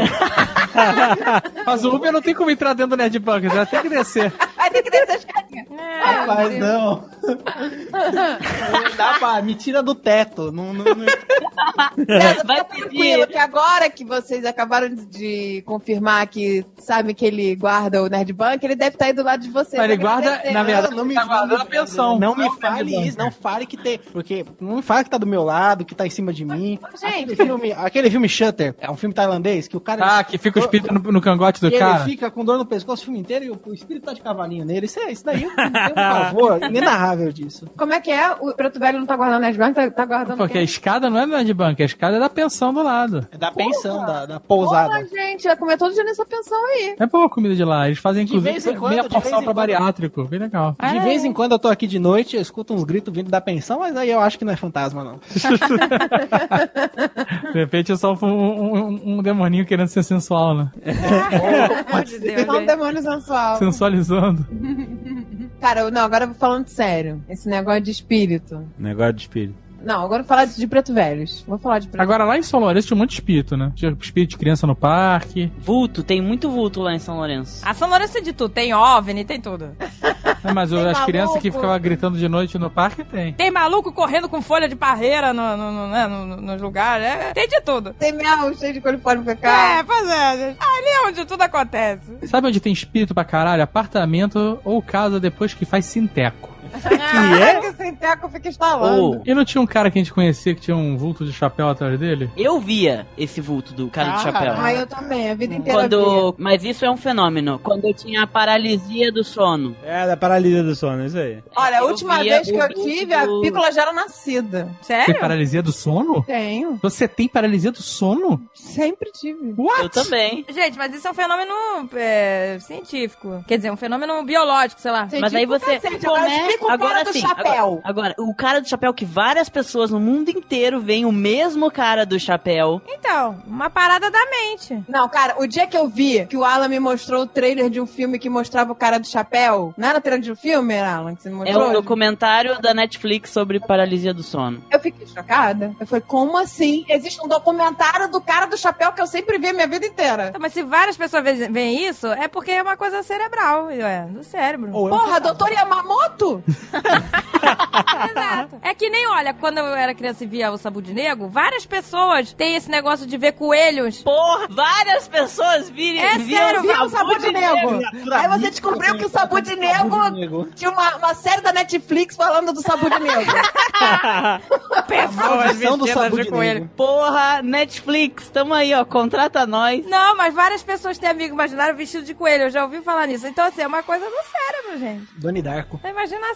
Famoso Doni Darko. É o famoso Donnie Darko. Gente, porque existem algumas coisas que são senso comum e elas se repetem em muitos casos e quando as pessoas criam a falsa associação de que tudo tá ligado, mas é porque é uma grande quantidade de pessoas, 7 bilhões de pessoas no mundo, algumas pessoas vão ter os mesmos tipos de, de imaginação. Eu quero perguntar uma coisa pro Jovem Nerd Estético. Ou é um fantasma. Quando você se operou lá, que mandou mensagem amorosa no Twitter e depois ficou desmaiando, se mijou, se cagou todo. Como é que é? Como é que é? Você se mijou e se cagou todo. Isso, nada disso foi sobrenatural. Quando você se mijou? Era melhor que fosse, né? É, foi, foi só o cérebro dele, sei lá. Se largando, né? É só a realidade. É a pura realidade. Você- Ah, quando você operou? Eu, eu teria dito que era um espírito. Mas eu tive, tive um caso de paralisia do sono na casa dos meus avós, que eu fui dormir, era uma cama de casal, grandona, que ficava no quarto das visitas, e eu dormi no meio da cama de casal. Não é grandona, não. É grandona assim, não, é casal padrão. É que você, é, você dorme numa cama de É que solteiro. eu acha era, casal eu era menor, entendeu? Eu era, É, eu era pra uma criança. criança. Aí pra criança é grande, entendeu? Aí eu dormi no meio da cama. E aí no meio da noite eu acordo com algo puxando o cobertor e me puxando junto. Era Ai, o tio. era o Não, tio. ele não tava lá. O tio não tava lá. E puxando assim com força o cobertor e me levando junto. E aí, eu não sei porquê, mas eu sabia na, na hora que se eu caísse no chão eu ia morrer. Que isso? E aí, tipo, eu acordei desse transe aí, dessa paralisia, na beira da cama, com o cobertor todo jogado no chão. E eu acordei e eu acordei chorando e fui dormir com meus avós. Caraca, cara. Assim, eu não sei vocês, mas eu não preciso dormir hoje. Acho que não. Gente, essa paralisia é sinistra. Eu, sempre tive, desde criança, desde criancinha. Você simplesmente se acorda e aí você não consegue se mexer. Você tá de olhos abertos, mas não mexe mão, você não consegue falar, não consegue gritar. E você vê o cara em pé do chapéu. O cara que é uma sombra com chapéu. É, você não vê feição, ele é assim, É, uma é sombra uma com sombra. chapéu e ele Chapéu, fica ali parado, te olhando. Exato, E, vo- é e você. Fica cagado de medo, que ele é assustador. Ele parece que ele suga toda a tua felicidade, toda Ele é a tua... tipo um dementador da vida real. É um dementador do chapéu. Gente, mas se muita gente vê isso, não, não é uma coisa que talvez seja, então, exato. Você quer gritar, não consegue. Você quer se mexer, não consegue. É que nem sonhar com, sei lá, bicho papão, essas coisas, né? Uma coisa. E tem a galera que tem a paralisia do sono sonora. Um dos meus melhores amigos tem a paralisia do sono sonora, que tipo, ele escutou o quarto dele ser totalmente destruído e quando ele virou, tava tudo perfeito. Então, era um sonho, você sabe. Ah, mas esse ele- barulho de, de coisa caindo. Não, não. Barulho de coisa caindo, eu sempre escutei. Não, é- não é coisa que era tipo o quarto dele sendo destruído, Não, mas é- jogando mesa pra cima, quebrando tudo. Mas eu morei numa, num apartamento com o Alan com o Almôndega. E eu não deixava eles dormirem no quarto deles. Não deixava, não deixava. Falei, vocês não vão dormir nesse quarto. Amaldiçoado. Que o quarto deles fazia uma barulheira que você jurava, eu jurava que tinha caído o armário. Não era um barulhinho. Era um barulho que parecia que tinha despencado o armário inteiro, as prateleiras. E eu ia sempre, as primeiras vezes eu ia correndo, meu Deus, desabou tudo. Abri a porta do quarto, nothing happens. Nada. Aí a janela batia, batia como se fosse explodir. Eu chegava lá, não tava nem ventando. Tudo silencioso. Aí eu parei de fechar a porta daquele quarto. Eu proibi de fechar a porta daquele quarto escroto e eu não deixava meus filhos dormirem lá. agora eu tô entendendo porque não podia fechar. Olha só. Nossa, Pô, eu mandava É. tirar a porta, tá Isso é brincando. porque você, Arranca essa merda dessa porta. você não, eu não falava pra vocês, olha, não fechem a porta porque tem, sei lá. Demônio! Boa noite. Eu no diabo que ele não aparece. pode deixar a porta fechar porque ela tranca e não dá pra abrir. Eu falava isso. Ia ser igual a vovó Abisa. Exato. Já a sua avó fazia diferente, né? Exato. Trancava vocês dentro com o demônio no quarto. É. Porra, cara. A casa inteira era super do bem, era só aquele quarto que era maldito, por causa das crianças. Todo quarto de criança maldita, Não, né? já- Em algum momento da vida, né? O César, o César nesse momento tá fantástico. Ele perdeu toda a cor. Ele tá, tipo, Não, eu tô aqui assim, porque ó, os anos vendo filme de terror, eles me versaram que assim, quando você tá com medo de alguma coisa, você passa sal e tijolo na, na, na porta que a coisa não entra. É isso que eu vou fazer hoje. É a casa, eu vou estar indo pra casa da minha namorada, eu tô, vou vandalizar um pouco a casa dela? Vou, mas pelo menos não vai entrar nada. Ah, o, o Nerd Bunker tá... tijolo. É, tijolo, raspa, raspa acredito. um pouquinho da parede aí do Nerd Bunker. Exato, cheio de tijolo É aí. jeito. Dá uma é o jeito raspadinha. que- é, não. Pó de café também, pó de café. A portuguesa tem uma história aí com pó de café. Pó de café são meus preto velho querido. Mas não lembra do negócio da Lola, da cachorra? Caraca, tem uma história da Lola que é sinistra mesmo. É essa, essa aí que eu tô falando, essa história aí. Então, a história foi o seguinte: o Azagal tinha um amigo, né? Que era super amigo dele. E aí, um dia, o Azagal falou: ah, vamos... ele morava em outra cidade. Ele falou: ah, vamos visitar o fulano? Vamos. Aí fomos todos, né? E ficamos na casa do cara. O cara era um psycho freak. Ele parecia ser super gentil, super gente boa, até você entrar na casa dele. No dia que a gente pisou, acho que, sei lá, tava invadindo o território dele, aí o cara convidou. Pra que, que ele convidou, né? A gente podia ter ficado no hotel. Eu cheguei pra ele e falei assim: primeira coisa que eu fiz quando cheguei, que eu fui na cozinha, fui tomar água e vi uma caneca que tinha umas. Uma, era uma- com as posições do Kama Sutra na caneca. Aí eu virei pra ele e falei assim: ah, Fulaninho, Voldemort, né? Vou chamar ele de Voldemort. eu, não, eu, não, eu não pronuncio mais o nome dele.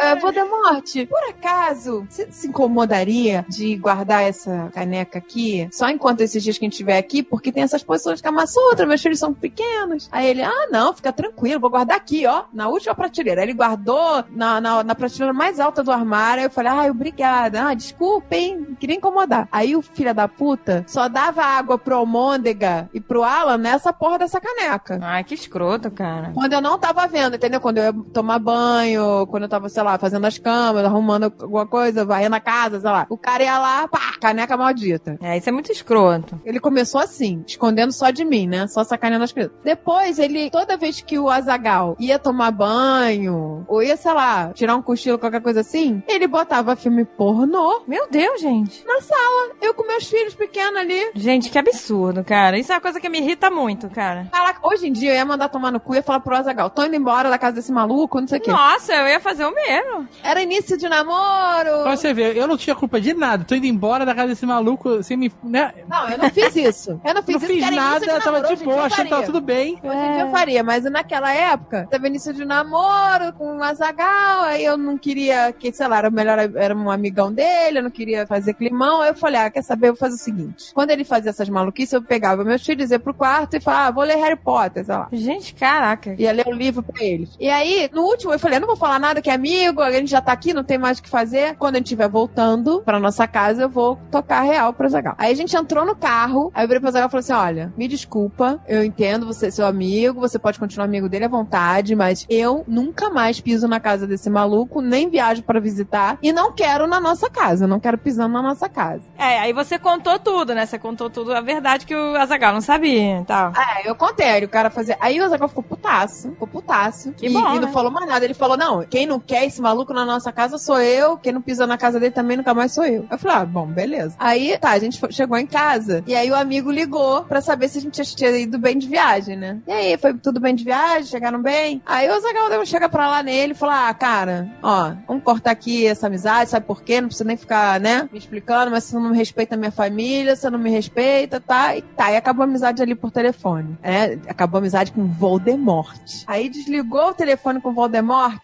Sem sacanagem, gente, eu não brin- tô brincando. A cachorra teve. Ele botou o telefone no gancho. A cachorra teve um piripaque, a Lola. O pelo da cachorra arrepiou inteiro. A, a- a língua da cachorra ficou roxa. Lembra que. Ela começou a empolar, empolar no pelo, nunca vi isso. O Caraca. pelo ficou empolado. Pelo Cara, a empolado? cachorra. É. É, era mais que uma arrepiada. Como É, tinha uma umas bolota. placas, exato, as bolotas. Era, era que a- o pelo refle- refletiu que a pele tava A tendo. pele tava. é. A cachorra começou a ter um perigo, aí começou a chorar e assim, ficou no canto. E aí, nisso eu tava pegando, eu tava na cozinha ia pegar o Todd pra quem tinha acabado de chegar, ia fazer um lanche pras crianças, né? Eu tava pegando o Todd, ia preparar um Todd, fazer um sanduíche, né? Aí o Todd tava atrás do café, do pote de café. Quando eu fui pegar o Todd e vi a cachorra tendo um piripaque, eu olhei pro lado, puxando o Todd, veio o vidro de café. E o vidro de café espatifou no chão e eu tava descalça. Mas espatifou de uma forma que eu fiquei rodeada de pó de café. Olha aí, olha aí a roda de café. O pó de café. Fez uma roda, não sobrou espaço na cozinha sem café. Eu fiquei rodeada de café e de caco de vidro e eu tava descalça. Eu comecei a gritar pro Azagal: Azagal, acorde a cachorra e me traz um chinelo, que eu não posso sair daqui tá cheio de caco de vidro. Aí, mas na verdade, eu tava protegida ali naquele momento. Só a cachorra que ficou fora do círculo do pó de café que se Que é um fudeu. vacilo pro É cacete. porque assim, os o animais. Coitada o Os eles são um para-raio pra essas coisas. Outro vacilo. Ué, Coitado, né? Os, É um vacilo, mas é porque, tipo, mesmo eles não sabendo, eles protegem a gente. Eles são para-raio pra essas coisas. Por isso que o cachorro vê primeiro, né? Que se tem uma coisa na casa, o cachorro que vê primeiro, entendeu? Eles são sensíveis pra essas coisas. E aí eu comentei com a minha avó. Eu falei, vó. Ah, a gente levou o cachorro no hospital, a gente Não, ficou é, conversando não, com a sua avó. Não. Chegou o Não, o cachorro. Azaghal chegou com chinelo, jogou. Eu saí, saiu correndo com o cachorro no colo. Teve que tomar uma injeção de, de antihistamínico Teve. pra parar. Sinistro. Teve, foi sinistro. O cachorro teve um piripaque. Gente, a gente saiu, era de noite, não tinha veterinário aberto, que era domingo. Era São Lourenço, já não São foi? Lourenço. Aí depois eu comentei esse caso com a minha avó. Aí eu comentei com a minha avó, ai, avó, aconteceu isso, isso, aquilo. Aí minha avó, minha avó é uma sábia. A minha avó, a, sá- a mesma sábia que falava, não pensa no diabo que ele aparece. A minha avó virou e falou assim: agradeça a seus pretos velhos. Agradeça a seus pretos velhos. Eu falei, por que, vó? Ela, porque eles te protegeram jogando pó de café. Pó de café, é preto velho. Preto- meus pretos velhos estão comigo, ó. Viu, César? Esquece, esquece esse lance do tijolo. É Bota pro café. café. Eu vou encher uma banheira de Nescafé e mergulhar nela. Tu bota pó de café, que serve igual pó de tijolo. E vou te dizer, a minha avó sempre falou. Não, nem bota o pó, compra aquele Não. tijolo e faz o muro. A vovó, sempre, a vovó sempre falou pra mim: agradeça aos preto velhos que você tá no mundo graças a ele. Se não fosse os preto velho, eu não tava nesse mundo. Porque minha mãe, ela teve uma gravidez complicada e, e ela quase me abortou, né? Assim, naturalmente, né? Pra não perder a gravidez, ela não podia se mexer, tinha que ficar. Passou a gestação inteira deitada, é uma merda. Se fudeu, to- né? So many layers. E a minha avó, todo dia ela na casa da minha mãe, rezar a barriga da minha mãe. Se ela não rezasse a barriga da minha avó todos os dias, até o último dia da gestação, eu não ia sobreviver. E também obedeceu a, né, o médico e não se mexeu. Mas a- o médico, olha isso, olha, agora que você falou do médico, vamos lá. O médico, quando a minha mãe foi no dia do parto, né, que ela foi me ter, a minha mãe teve eclâmpsia e tava quase morrendo, né? É pré-eclâmpsia, pré-eclâmpsia. É, ela tava em pré Aí o médico virou pra minha avó e falou assim: também esses médicos são filha da puta, né? Ele virou e falou assim: Doninha, do caso da sua filha é sério, eu vou tentar salvar o bebê, mas a sua filha não, não, não consigo fazer mais nada. Aí a minha avó virou pra ele e falou assim: Meu filho, vai tranquilo, que ela falou que já me avisaram que a minha filha vai dar tudo certo com a minha filha e com a minha neta. Você só tome cuidado na hora de fazer a cirurgia, que a bexiga da minha filha tá na frente, pra você não cortar a bexiga dela. É o que estão pedindo pra te avisar. E amarrou um lacinho também, né? No pé, não foi? E amarrou um lacinho no pé da minha mãe lá. E aí o médico depois veio, ah, sobreviveu todo mundo, minha mãe, eu, né? Aí o médico depois veio agradecer. Ele falou, ah, dona Brieba, né? Eu não sei o que a senhora faz, mas a sua dica foi, se a senhora não tivesse me avisado, eu ia cortar a bexiga da sua filha, que tava na frente, sei lá, do útero, sei lá. Eu acho muito estranha essa história. Mas tudo bem. O médico não saber, ó, aqui vou cortar aqui e aqui tá a bexiga e eu vou cortar a bexiga sem querer. Eu, eu não. Cara, eu não sei. Essa é a história que a sua avó conta, né? História de vó. Então, mas é sobreviveu todo mundo. E ele falou que ia tentar salvar uma ou outra. E minha avó falou: não, vai tranquila que eu tô sabendo já do, do- do- dos Paranauê. Entendeu? E aí deu tudo certo, gente. E graças a- aos pretinhos velhos que eu tô aqui. Depois eu sou, sou grata até hoje, tá? Amor eterno.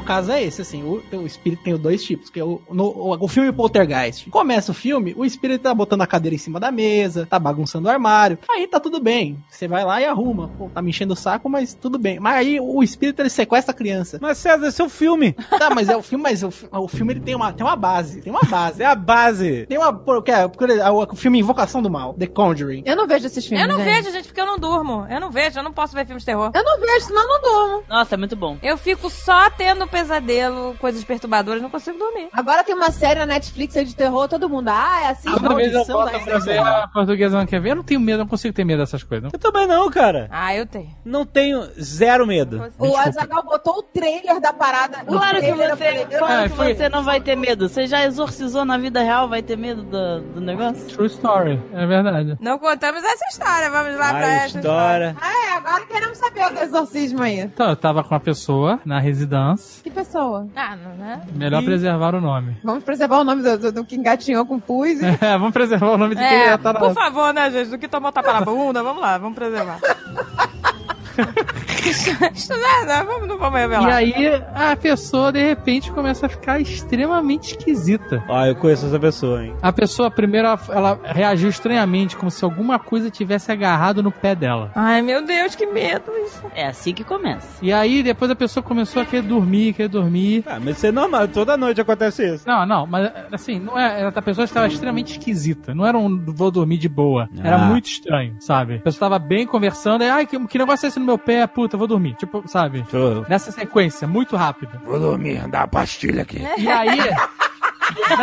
tá, virou Temer, né? Não, Tava falando Era a lei da normal. Magli, o fantasma. Dá uma pastilha da Magli. Me dá um cigarro. Eu sei que aí eu falei, não, calma aí, não vai dormir não. O que, que, que tá acontecendo? Por que, que você tá tão esquisito? Porque a pessoa tá, tá muito esquisita, sabe? Assim, o comportamento. Você é uma pessoa que você conhece muito tempo e o comportamento é totalmente diferente. É, a pessoa tava meio, sabe, como se estivesse meio bêbada. A pessoa não estava embriagada, nada disso, tava normal. Mas ela tava esquisita, sabe, no, no comportamento, no, na linguagem corporal, vamos dizer assim, sabe? Aham. Não conseguia manter os olhos abertos, queria, mas não conseguia. Tava meio balangandango, sabe? Aham. E aí eu falei, não, fica acordada aí. E aí, de repente, a pessoa manda. Com uma voz muito, muito grossa e agressiva. É, não, muito, mas eu tenho que era criança inglesa perto. Eu falava, te deixo mesmo, tchau, amigo. E aí eu falei, fodeu, fodeu muito. fodeu de uma maneira inacreditável. E aí a pessoa mudou completamente a atitude e veio com uma atitude sensual. Sensual? Que amigo é esse de ser disse que era um amigo, não era um amigo. Que era capeta um, do inferno. ela disse que era um ser humano, um ser humano. Um ser humano, por favor. Porra, era uma amiga? Era um ser Tá humano. fudida comigo. Era um ser humano. E aí, Que ser humano? ser humano, eu falava só. Não era homem e, e não era mulher. Era só um ser Era uma humano. criatura de Deus. Eu quero saber que pessoa é essa que te seduziu. Eu sei que a pessoa me seduziu. A pessoa tava com veio um ar sensual. Tipo, deixa disso. é, vem cá, vai ficar tudo bem. Ficar- Eu pensei assim, vai ficar tudo bem não, capeta do, do caralho. Queria passar o capeta pra você, queria passar pelo beijo. Não vem pra cima de mim, não. E aí, eu comecei a mandar um The Power of Christ Compels You, qual é? Você fez o quê? Eu comecei a mandar assim, mandei de, na lata Salmo 91, na lata. Sa- Tu sabe o Salmo 91 de cor? Sei, sabia, na época eu sabia. Hoje em dia eu... Mentira, você sabe o, o Salmo 91 de cor? Sei. Como é que é? Não, eu Surpreendendo. não vou ficar, eu não vou ficar usando em- em minhas armas em, em- sem, sem, sem, sem ter que atirar. Ô, gente, tá vendo? Esses salmos têm poder. Olha aí, o Azagal, ele foi, já foi coroinha. Não fui coroinha, De igreja. Ah, eu sei. que eu. Cara, e aí o bicho começou a ficar puto com o negócio do Salmo 91. Tá vendo aí? Palavra tem Tá vendo que não é qualquer palavra? E aí eu Olha, ficava tá repetindo e falando gente- The Power of Christ compels you, sabe? Qual é? São armas, são armas. Não é qualquer palavra. E eu Não é qualquer palavra. E aí, e o bicho ficou puto, começou a gritar, sacudir o caralho. E eu lá, Power of Christ compels you, Power of Christ Você compels tava frio assim? É, tipo, você não tava... Não, eu tava cagado pra caralho. Porra, como Eu não, não tava está? achando maneiro a parada, eu tava achando bem caído. Tava achando bem caído, na real. Mas você, tipo, manteve a pose? Tipo, conseguiu... Tipo, não- você não tava na porta? The power of Christ!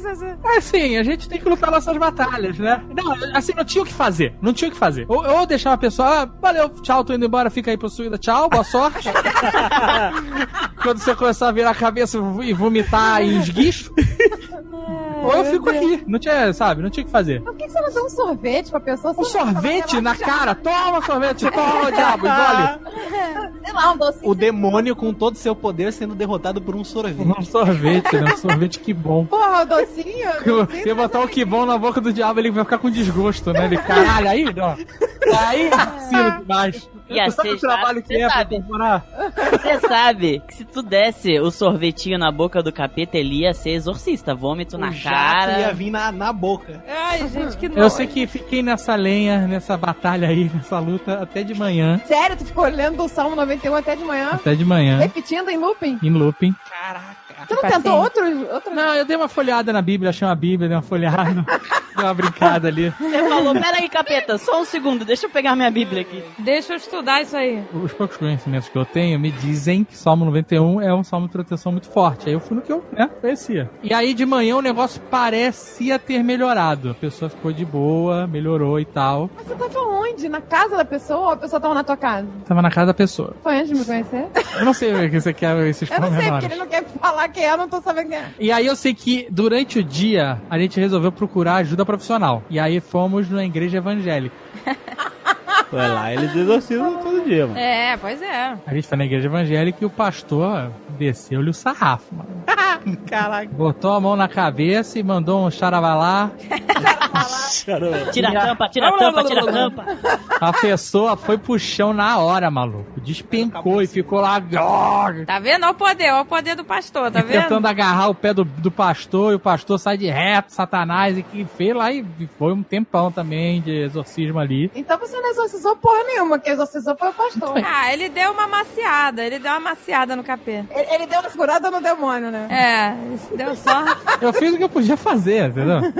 E aí o pastor ficou lá e a- não voltou mais, então eu acho que não exorcizou. É. Pra, pra você ver como todo lugar tem poder. A gente tá, a Pois gente é. tá, tá sacaneando, mas você vê, uma Bíblia tem um poder, né? Você sozinho em casa com um salmo, sei lá, um pastor tem poder, um padre exorcista, um, Exato. um centro espírita tem o poder. Você vê, precisa usar as ferramentas certas, né? Você sozinho não. Um atabaquezinho. Uma curimba, tudo resolve.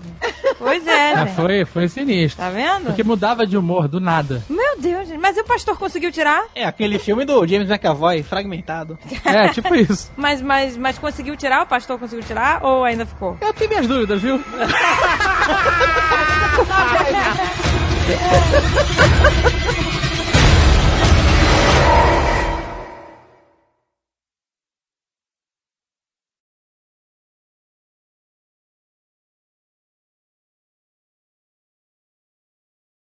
Mas você vê, César? Ah, eu não sei o que eu vejo. Eu- não sabe. Não, assim, eu, eu- eu- da, da coisa assim, de, de ver, eu vejo mais negócio de sombra, ou então formas luminosas, e escuto muita coisa, mas assim, nunca cheguei assim a ver uma coisa assim, uma forma com o rosto. Você não com- falou que já pegaram na tua mão? Ah, você, é, você sente assim, na semana dessa gravação, eu tava no, no ponto de ônibus, vindo pra cá, e eu senti alguém pegando minha mão. Aí eu virei pra trás, não tinha ninguém, só tinha eu esperando o ônibus. Aí, É a pegadinha do Silvio Santos. que eu Não queria não, eu, que aí pelo menos eu ganhava 100 reais e conhecia o Ivo Holanda, mas...